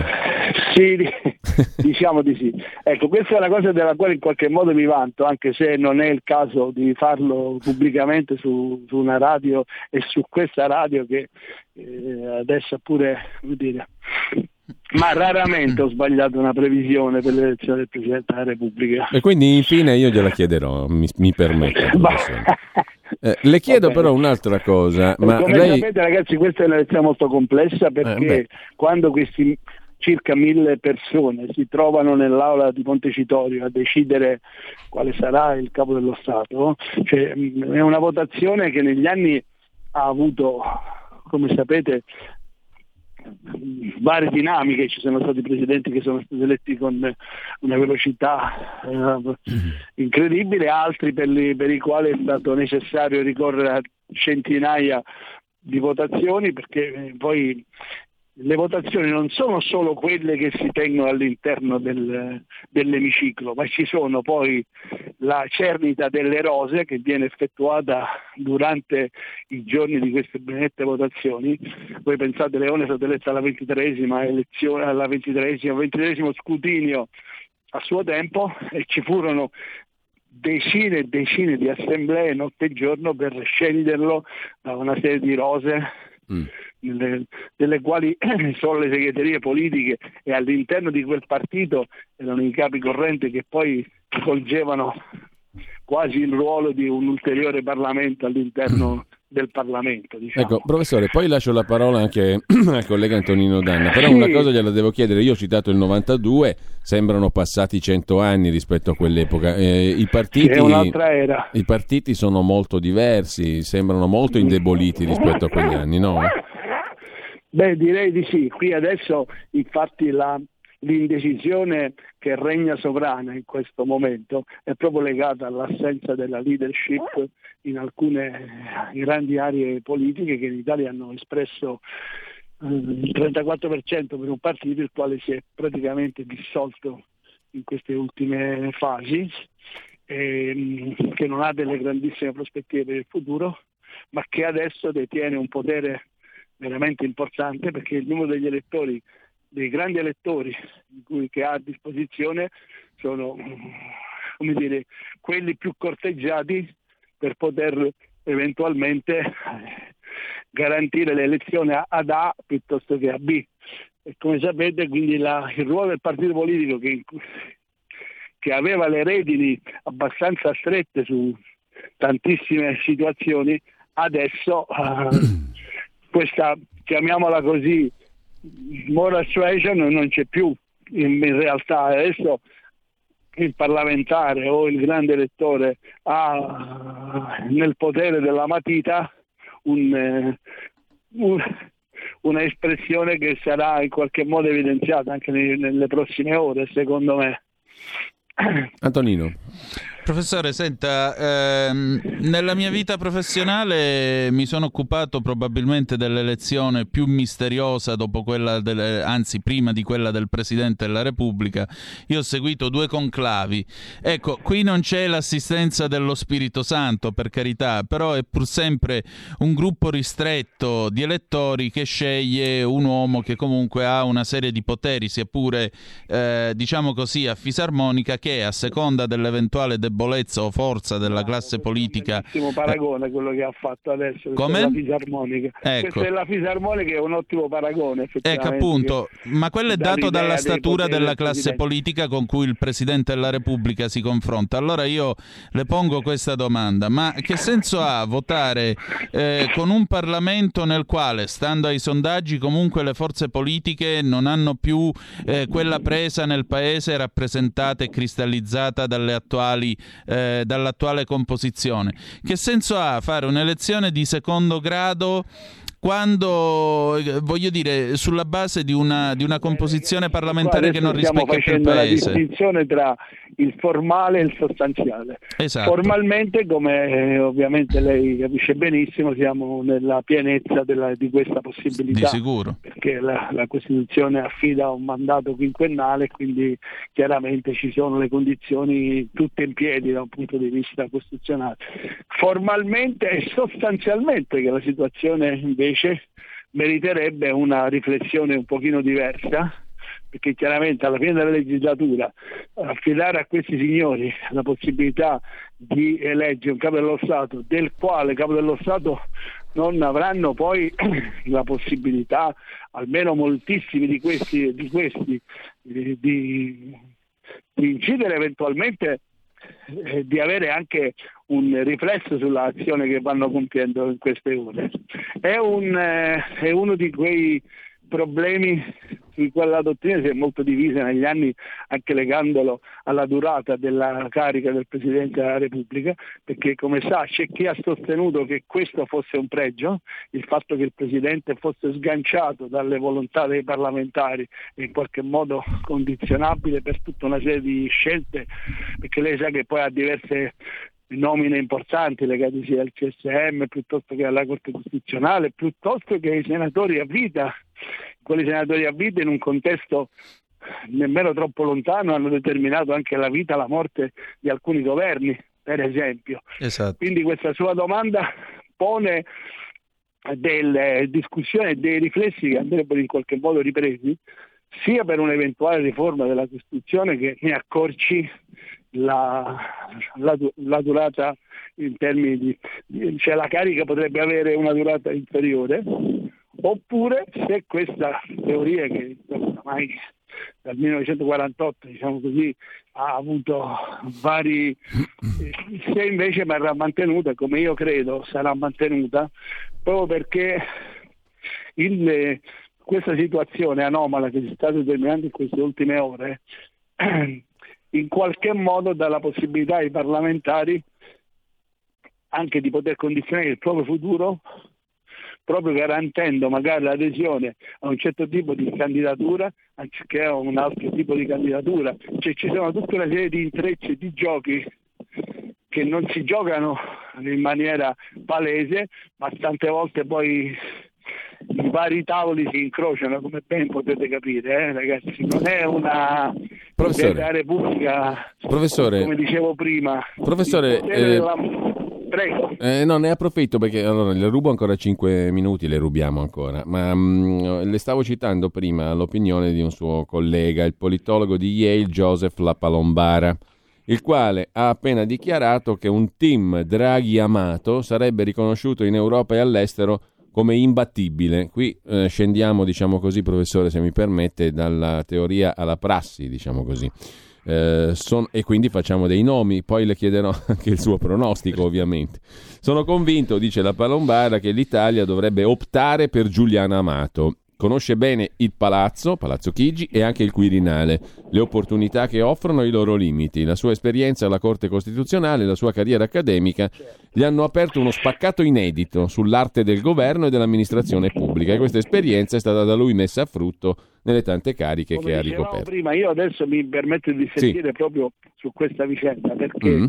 due fuori classe, chiamiamoli così, che si guardano un dall'altro eh, per un certo eh, io non la vedo come, come diceva il suo collega poco fa, questa fisarmonica ha bisogno di essere riempita d'aria a secondo delle situazioni.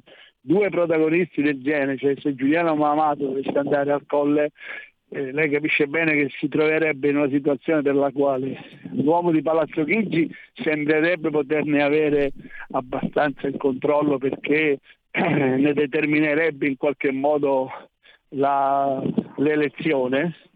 E d'altra, d'altra parte è proprio il anche il contrario, cioè l'azione limitativa che un Presidente della Repubblica può, in- perché anche ha a disposizione diversi strumenti costituzionali, eh. non dimentichiamoci che il Presidente della Repubblica promulga le leggi ed è lui che le firma ed è lui che ha il potere di poterle anche rinviare al Parlamento.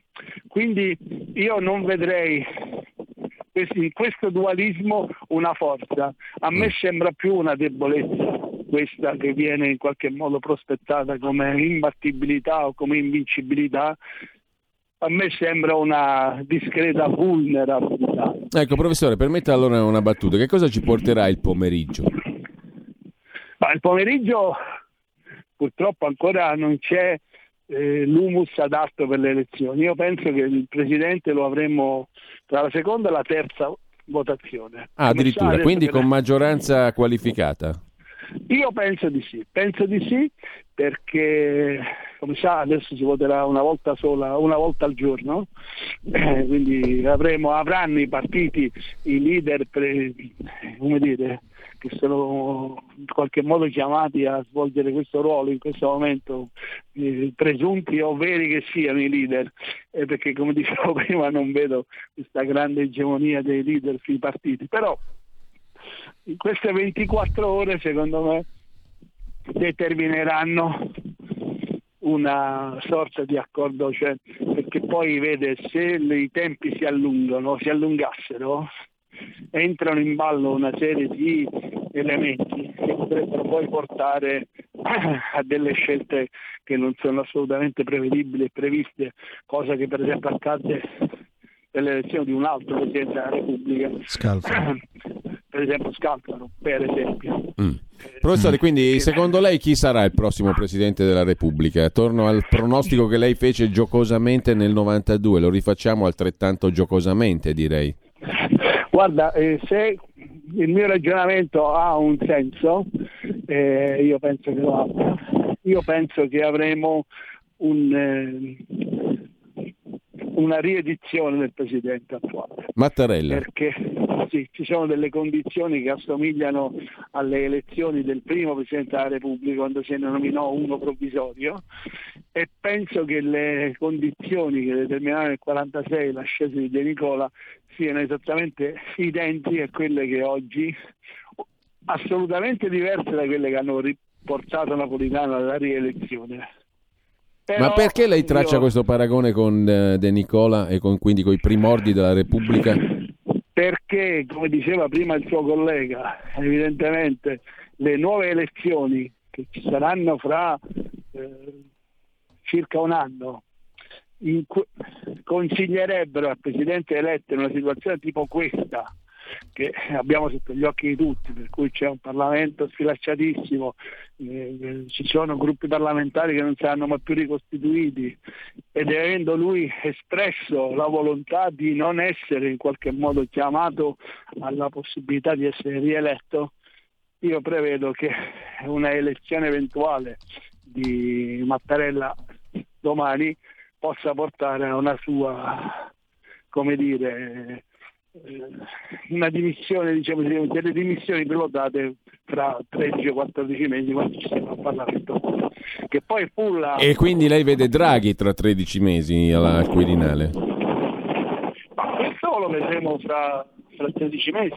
Di questo governo, come sa, eh, deve essere oggi forte, in qualche modo prospettica ed è assolutamente impensabile che un uomo che raccoglie oggi il consenso di, di queste forze politiche così variegate, io penso che Mario Draghi debba restare lì per un po'.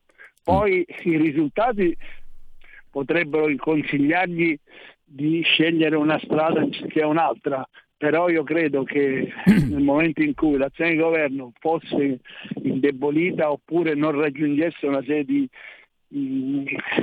risultati che sono eh, stati in qualche modo immaginati, non credo che Mario Draghi se fallisse nell'azione di governo potrebbe poi andare al, al Quirinale. Quindi io auspico questa cosa, che lui nel momento in cui riuscirà a spendere tutti questi danari che vengono messi a disposizione mm. da questa straordinaria condizione economica, magari potrebbe pensarci per il prossimo giro, laddove ne avesse voglia e avesse ancora delle, delle anche le capacità di, che poi Beh. avrebbe anche una certa età, fra, nella, non in questa legislatura non c'era, io lo vedo già nel prossimo mandato eventualmente. Allora, io ring- ringrazio il professor Galimberti che con empirismo anglosassone ci ha condotto nei difficili meandri del Quirinale dell'elezione del Presidente, in punta di dottrina e di prassi, mi viene da dire.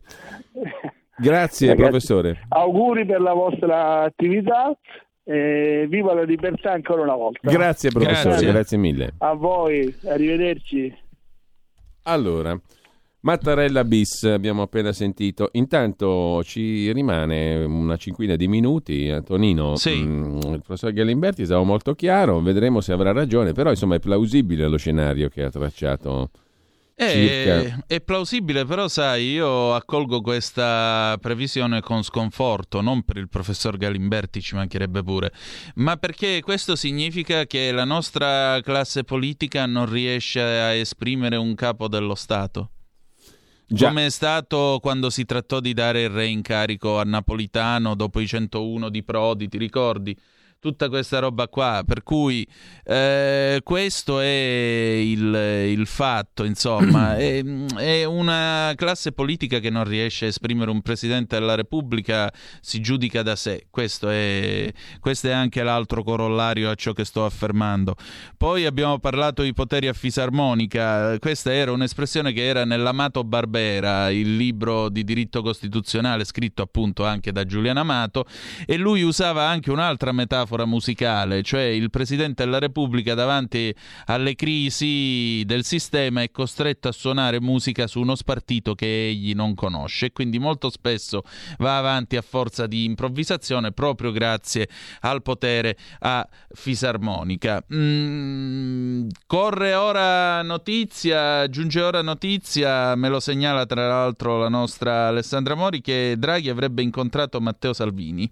Quindi eh, dovremmo, dovrebbe essere anche questa una notizia molto interessante poco prima dell'inizio appunto delle votazioni per le elezioni. Cosa poi presi- significhi e cosa poi preluda è tutt'altro discorso, no? Eh, appunto, questo è tutt'altro discorso e chissà, però intanto eh, vedete che gradualmente il clima comincia a surriscaldarsi. Devo dire la verità, eh, adesso sì, adesso sì sta cominciando a salire un po' l'adrenalina perché adesso si immagina chiaramente pensate alle telefonate che intercorreranno tra stanotte e domani eccetera eccetera. Se davvero arriveremo all'idea di proporre il reincarico a Mattarella proprio per lasciare Draghi al suo posto arrivare alle elezioni del 2023 e poi con il nuovo Parlamento che avrà quindi una base elettorale molto più ridotta rispetto a quella attuale perché vi vorrei ricordare che appunto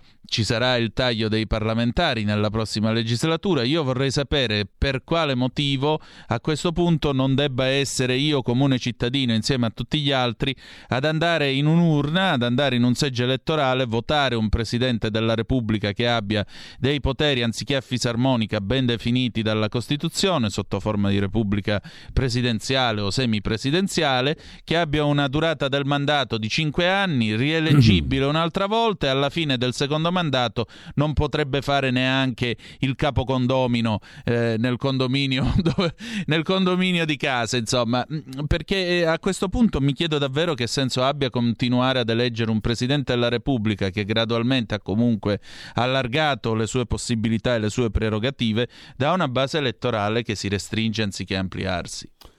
Allora, abbiamo pochi minuti, poi tra pochissimo sarà con noi per un flash anche il Presidente della Regione Lombardia, Attilio Sì. Fontana. Come sapete, all'elezione del Presidente della Repubblica il Parlamento in seduta comune, Camera e Senato, è integrato da tre delegati per ogni regione eletti Sì. dal Consiglio regionale, la Val d'Aosta ne ha solo uno.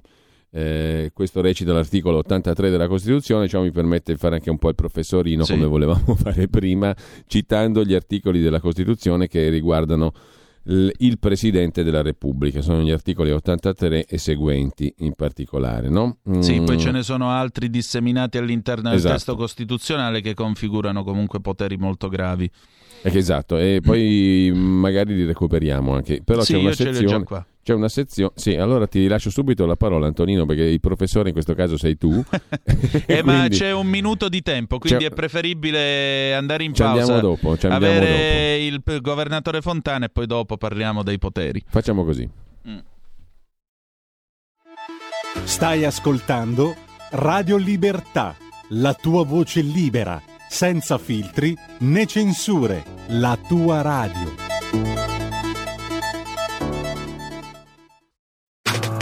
Stai ascoltando Radio Libertà. la tua voce libera, senza filtri né censura. La tua radio.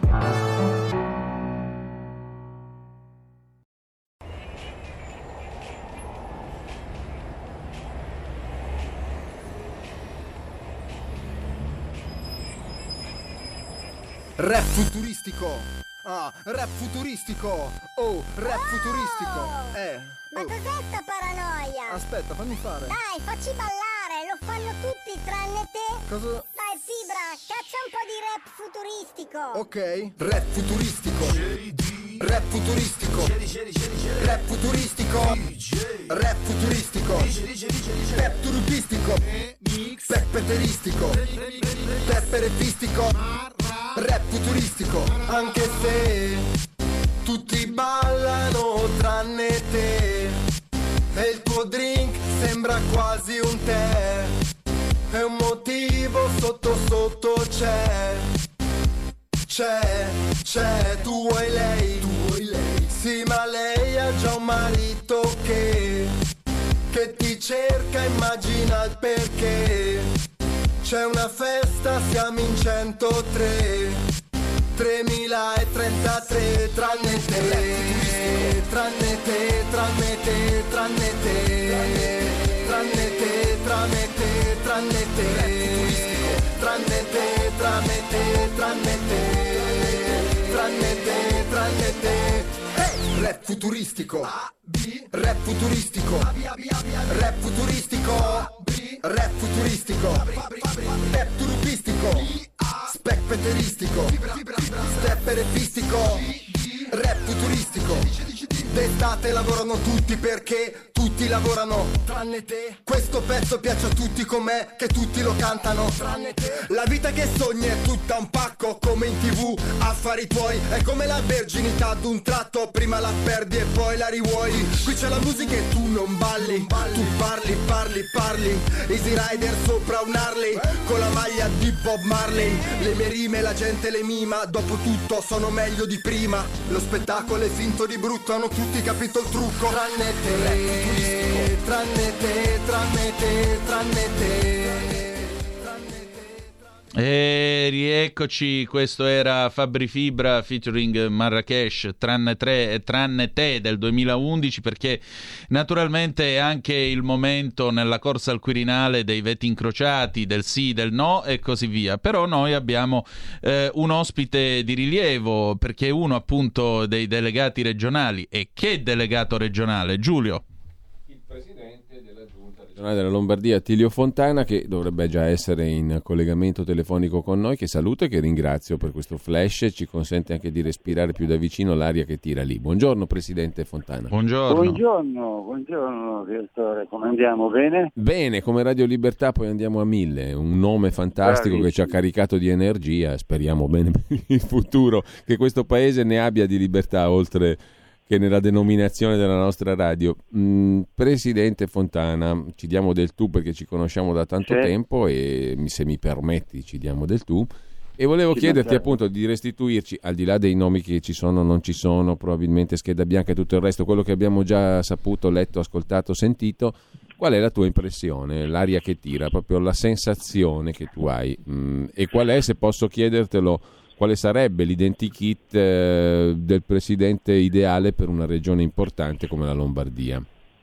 Ma guarda, io credo che l'aria che si respira è quella di un momento in cui si sta lavorando per cercare di trovare una sintesi, per cercare di trovare una persona che possa rappresentare tutti. Credo che il centrodestra si stia dimostrando in questo momento coeso come non mai e credo che quindi riusciremo sicuramente a fare una ottima scelta. La persona che deve essere il Presidente della Repubblica è una persona di alto prestigio, di alto eh, livello, deve essere una persona che oltre ad essere rappresentativa di tutti gli italiani deve saper gestire questa fase del nostro Paese che è sicuramente una fase difficile. Ecco, c'è un nome illustre della tua giunta, Presidente, che è stato fatto in questi giorni, non lo faccio io perché così, però um, eh, è possibile che si um, verifichi una possibilità di questo tipo?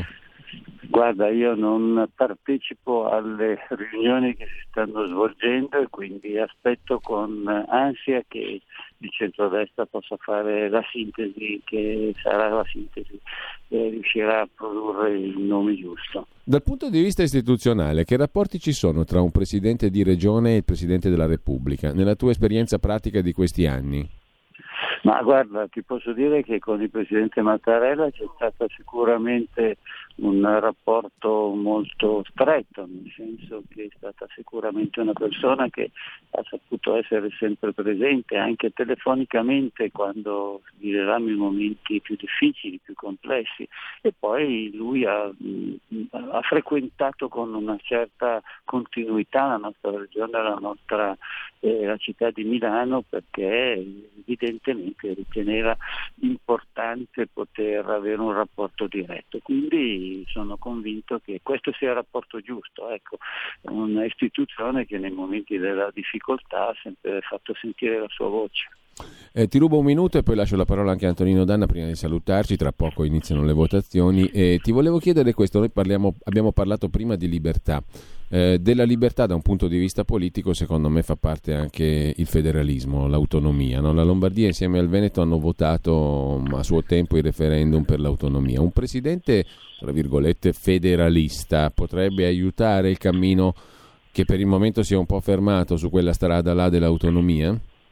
Ma sai, io dico che si dovrebbe dire un Presidente che rispetti la Costituzione, perché credo che questa nostra richiesta sia sicuramente nell'ambito e nel rispetto della Costituzione, quindi eh, il Presidente che siederà sul più alto scalano sarà una persona che innanzitutto avrà a cuore il rispetto della Costituzione e quindi credo che dovrà avere necessariamente a cuore anche le richieste di autonomia che noi abbiamo presentato. Mi auguro che questo dibattito che era iniziato purtroppo è un periodo in cui è stato un po' dimenticato, forse anche per colpa della pandemia, ma credo che mai come in questo momento sia necessario riprenderlo sicuramente, rimetterlo all'ordine del giorno. Presidente, buon pomeriggio, sono Antonino Danna. Eh, le volevo porre questa domanda, visto che tra i poteri del Presidente della Repubblica c'è anche quello di concedere le onorificenze. La Lombardia ha pagato un alto tributo in tema di Covid, molto si è fatto per combatterlo, penso ad esempio al plasma iperimmune del dottor De Donno in quel di Mantova e Pavia. Eh, non sarebbe il caso di proporre l'istituzione per tutto il personale medico italiano che ha prestato servizio nel, nella pandemia Covid, eh, l'istituzione di una, di una classe di onorificenza, come abbiamo avuto i Cavalieri di Vittorio Veneto, i Cavalieri di Codogno, per il servizio che hanno prestato in corsia? Io posso dire che parlando evidentemente della uh, parte che riguarda la Lombardia, la nostra sanità si è dimostrata eccellente e lo si sta dimostrando ancora eccellente, sia la parte medica sia la parte infermieristica ancora oggi accetta dei, degli orari di lavoro che sono sicuramente oltre quello che è l'obbligo previsto dalla legge, noi abbiamo ancora turni di 12 ore, quindi credo che a tutti loro si debba dare un grandissimo riconoscimento se siamo riusciti ad affrontarla, se siamo riusciti a dare delle buone risposte come abbiamo dato, lo dobbiamo direi quasi esclusivamente all'abnegazione, alla capacità, alla serietà della nostra, della nostra classe sanitaria. Quindi penso che questo o qualunque altro tipo di riconoscimento sarebbe dovuto.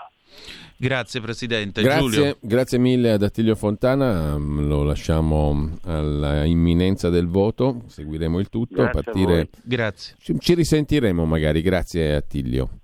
A presto Giulio, saluto tutti. Grazie Prego. mille. Eh, intanto Antonino, mh, vogliamo Sì. fare questo piccolo focus sui poteri del Presidente prima che inizino le votazioni mh, alle ore 15? Sì, allora, eh, la Costituzione nel titolo 2, naturalmente nel titolo secondo, prevede tutta una parte dedicata al Presidente della Repubblica, ma l'elenco dei suoi poteri è un po' più ampio e ci sono anche altri articoli della Costituzione all'interno eh, della Carta Costituzionale della Sossatura dove si rinviene appunto la presenza e l'attività e i poteri del Presidente della Repubblica. Certamente quello da cui si parte e l'87 che è un elenco seppure sommario di questi poteri cosiddetti a fisarmonica. Il Presidente della Repubblica è capo dello Stato e rappresenta l'unità nazionale, può inviare messaggi alle Camere, poi se le Camere gli ridono appresso questo è un altro paio di maniche perché purtroppo è successo nella storia eh, costituzionale che è, è repubblicana che il Presidente della Repubblica mandasse un, eh, un messaggio alle Camere e le Camere non lo hanno nemmeno discusso. Il famoso discorso, il famoso messaggio che mandò Leone nel, nell'ottobre del 75, un bellissimo messaggio alle Camere nel, nel corso del quale Leone proponeva appunto l'abolizione del semestre bianco e l'introduzione del divieto di rielezione del Presidente della Repubblica, che poteva essere una soluzione credo ampiamente condivisibile, ma eh, non, non- non ci fu neanche la discussione di questo messaggio. Poi indice le elezioni delle nuove Camere ne fissa la prima riunione, autorizza la presentazione alle Camere di disegni di legge di iniziativa del Governo, promulga le leggi, emana i decreti aventi valore di legge, i regolamenti, indice il referendum popolare nei casi previsti dalla Costituzione, nomina nei casi indicati dalla legge i funzionari dello Stato, accredita e riceve i rappresentanti diplomatici, ratifica i trattati internazionali previa quando occorra l'autorizzazione delle Camere, comanda le forze armate, anche se su questo Cossiga ebbe da ridire quando ci fu la guerra del Golfo, perché lui disse eh, se io ho il comando delle forze armate dunque posso intervenire direttamente come faceva Kennedy nella, nella crisi di Cuba che telefonava direttamente ai comandanti delle navi? E qui la risposta è stata che in tempo di pace il Presidente della Repubblica Diciamo che questo potere non lo esercita direttamente e di conseguenza questo sarebbe più uno scenario di guerra che uno scenario di pace. Presiede il Consiglio Supremo di Difesa costituito secondo la legge, dichiara lo stato di guerra deliberato alle Camere. Presiede il CSM, il Consiglio Superiore della Magistratura, può concedere la grazia e commutare le pene, conferisce le onorificenze della Repubblica, egli è l'Afonso Honorum appunto della Repubblica Articolo 88, questo è il potere più grave, l'atto più grave, scriveva il professor Berti nel mio manuale di interpretazione costituzionale all'università. Il Presidente della Repubblica può, sentiti i loro presidenti, sciogliere le Camere o anche solo una di esse o anche solo una di esse, perché tra l'altro a quel tempo, al, al tempo in cui eh, la Costituzione venne approvata, il Senato durava sei anni, era eletto sei anni e non cinque, poi vennero parificati.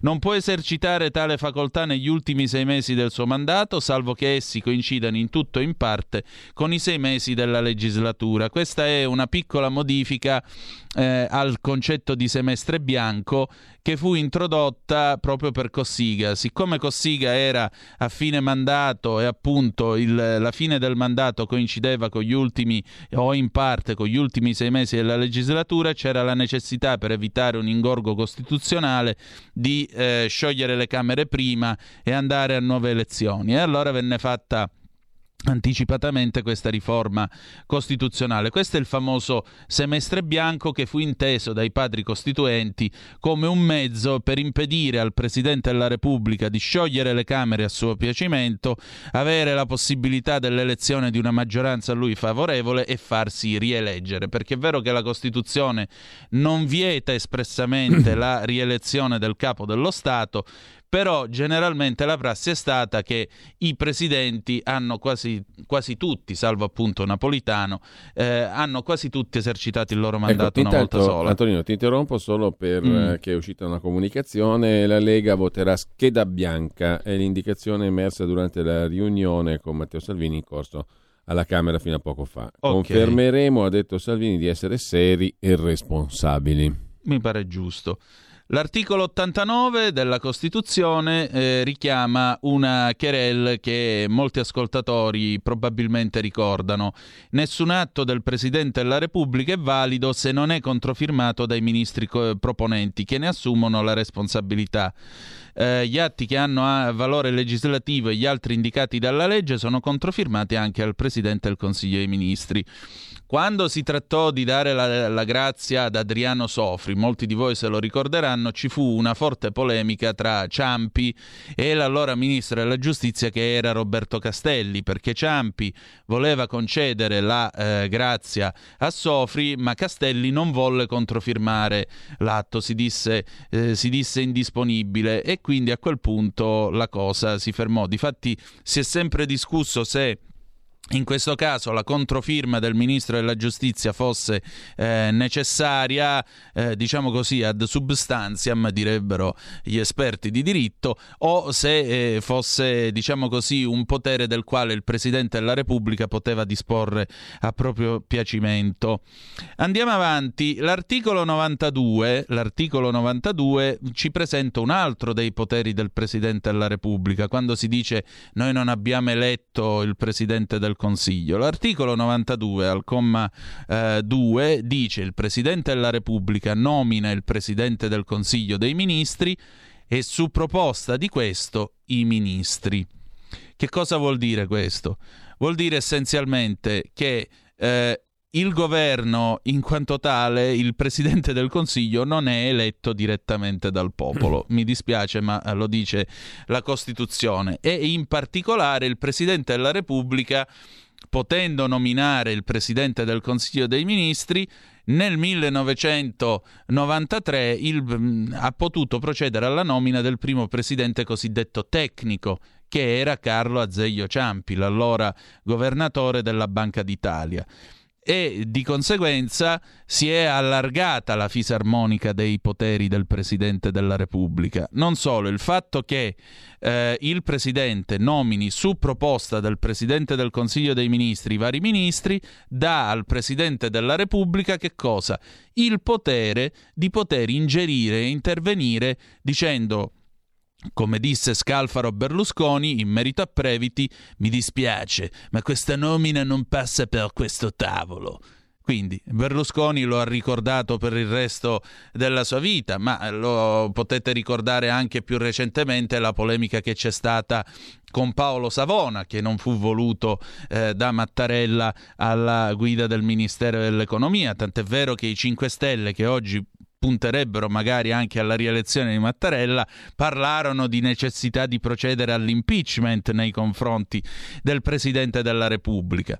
Andiamo avanti, l'articolo 135 della, Corte, della Costituzione... Antonino, scusami, Sì. eh, mi, sono, mi, mi stavo soffermando invece sull'articolo 90. Sì. Il Presidente non è responsabile degli atti compiuti nell'esercizio delle sue funzioni, Sì, tranne, tranne che, che- per alto tradimento o per attentato alla Costituzione. Esatto, sì. Ecco, mh, eh, volevo tornare un attimo su questo, ma questo articolo configura una irresponsabilità istituzionale di un certo peso o è formale?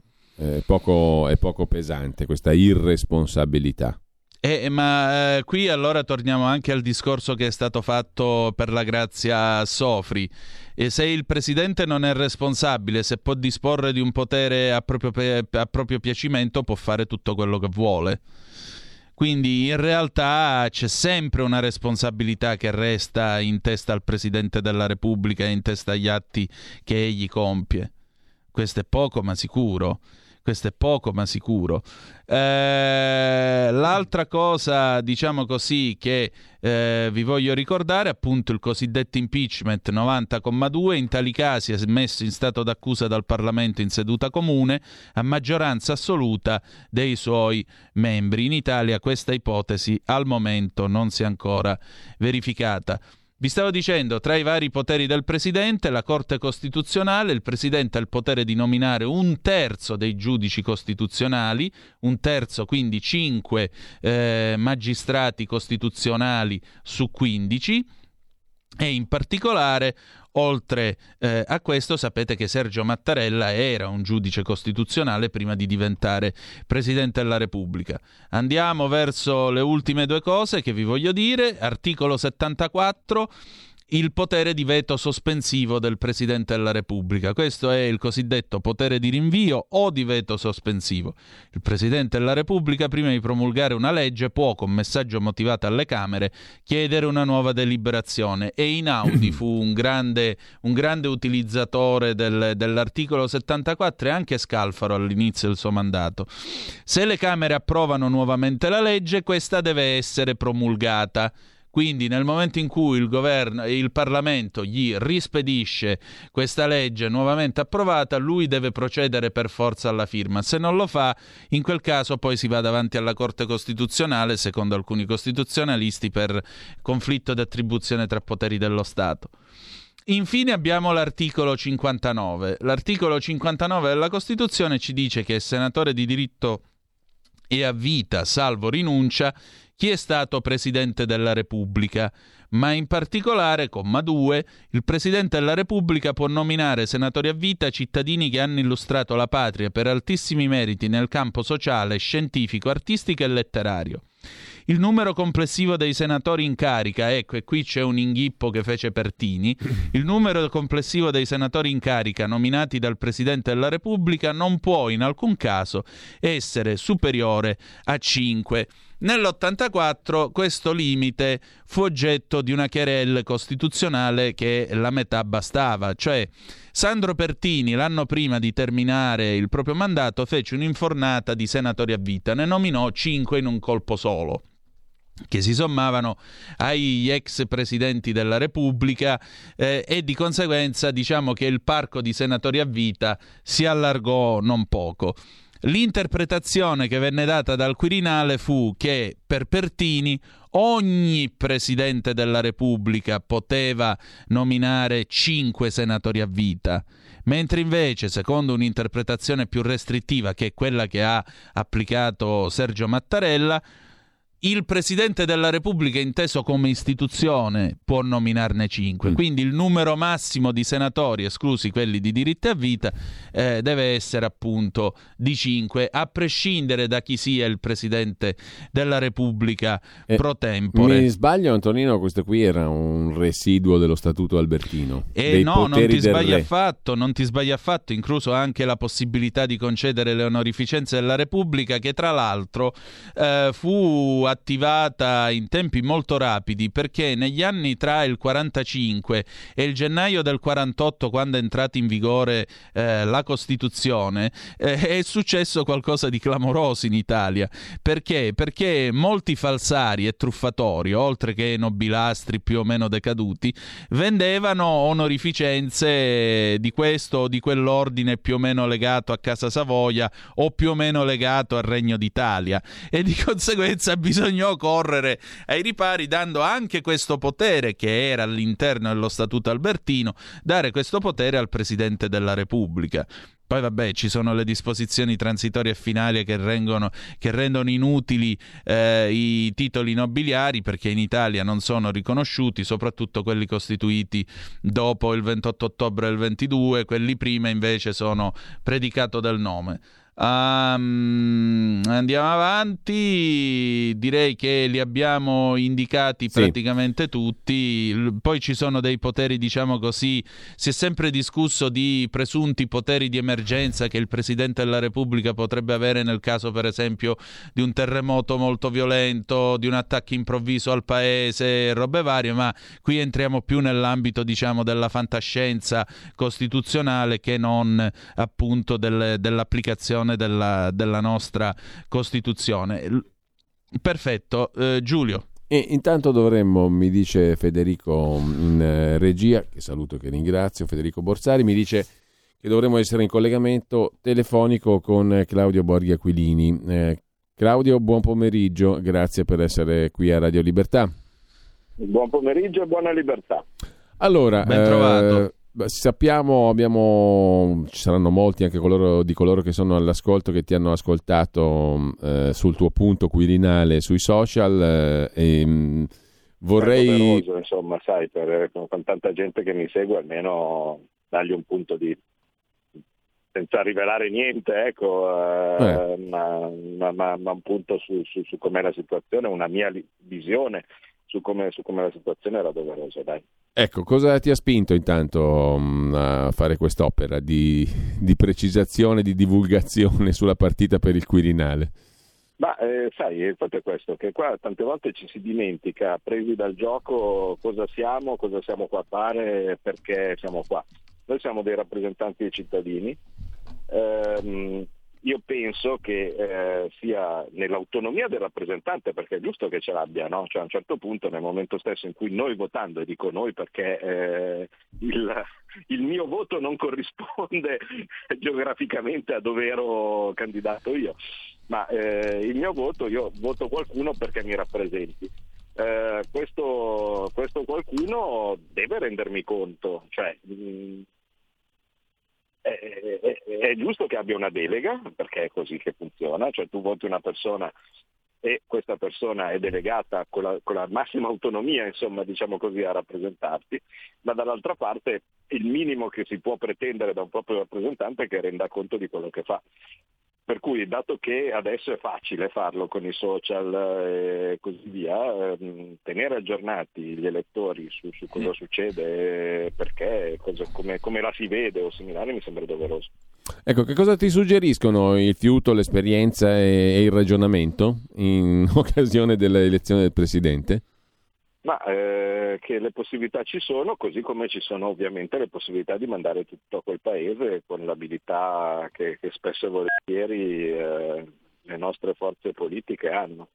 Eh, io intravedo come un'opportunità unica, vale a dire per la prima volta il centrodestra, o quantomeno mi verrebbe da dire il non PD, va, mettiamola così, eh, ha la possibilità di dire la sua e l'importante è non andare dietro a egoismi di parte o similari, che poi è quello con cui l'avversario conta, ecco, cioè l'avversario conta eh, sulla, sulla bovina sudditanza dei, dei propri, ecco, mettiamola così, eh, e dall'altra parte invece eh, conta sull'eccesso di protagonismo eh, dei, eh, de- del, del nostro campo, ecco, dove eh, invece di pensare a per una volta portiamo a casa un risultato per tutti, il grosso rischio, e speriamo che non sia questo caso, eh, è sempre quello di eccedere i personalismi.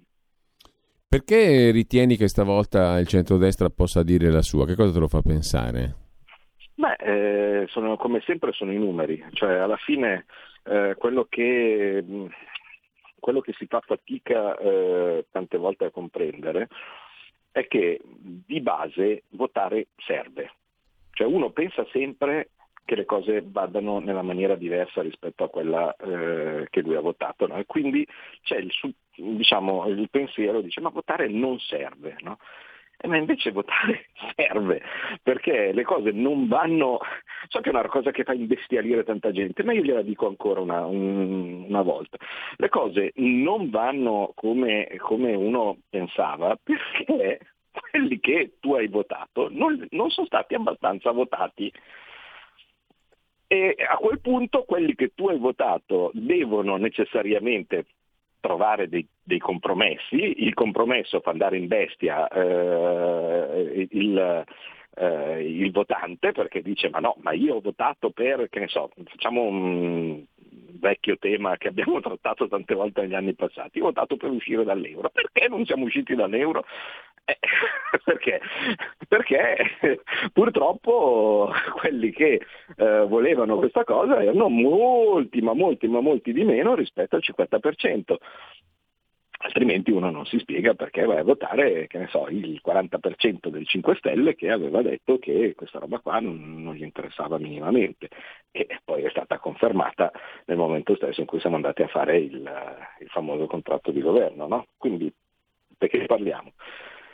E quindi purtroppo votare serve, tante volte eh, siamo guidati dalla stizza, siamo guidati dalla, eh, dal, dal, nervosismo, siamo guidati dallo scoraggiamento perché dice ma cacchio io ho votato ed ecco che questi votano tutte le peggio cose che, eh sì, votano tutte le peggio cose che perché alla fine eh, il fatto di, di, di aver dato eh, determinate percentuali a determinati partiti ha portato a queste conseguenze. Ma il punto che cos'è? Che quello che è stato negato all'inizio di questa legislatura, vale a dire il governo di centrodestra, perché Mattarella non l'ha voluto dare no? il, il, il, eh, l'incarico esplorativo a Salvini, che era la coalizione che aveva preso più voti, e una volta che si toglie questa, questa cosa che si arriva adesso a votare dove uno vale uno, ecco mi verrebbe da dire per tirare fuori il vecchio slogan, eh, il fatto che ci sia una maggioranza di centrodestra venuta fuori dal, dal, voto ritorna fuori. Non è la maggioranza assoluta? No, mm. infatti era quello che mancava per pensare di fare il governo eh, alla fine delle elezioni, ma è possibile che qualcuno, diciamo così, votato in altre forze poi alla fine possa convergere. È più o meno un rifare adesso l'esperimento che sarebbe stato necessario e doveroso fare alla fine delle elezioni, vale a dire eh, anche se non c'era la, la, la maggioranza evidente, ma dare l'incarico eh, a una figura del centrodestra in quanto, e nello specifico a Matteo sì. Salvini, in quanto eh, coalizione che aveva preso più voti alle elezioni, e il, leader che all'interno della coalizione aveva preso poi più voti eh, rispetto, rispetto agli altri, e invece abbiamo buttato via quattro anni. Eh, Claudio, dobbiamo salutarci, magari poi ti richiamiamo più tardi, eh, però una cosa veloce te la chiedo. Eh, allora tu escludi un Mattarella bis? Mm, allora, eh, io non lo so cosa votano gli altri, quindi non posso escludere niente. Mm. Mm, diciamo che Uh, un personaggio che ha detto che chiunque in passato abbia criticato l'euro non può fare il ministro, a me verrebbe da dire che uh, chiunque pensi che uh, una, libera, una libera idea, peraltro probabilmente corretta a giudicare da quello che è venuto fuori dopo, sia ostativo per fare un ministro, non può fare il presidente. Grazie a Claudio Borghi Aquilini, ci risentiamo più tardi casomai. Grazie, arrivederci. Ti, ti tampiniamo dopo, intanto mm, ci fermiamo per il momento qui, tra poco in onda anche Pierluigi Pellegrini, il suo punto politico e i suoi ospiti. Avete ascoltato Filo Diretto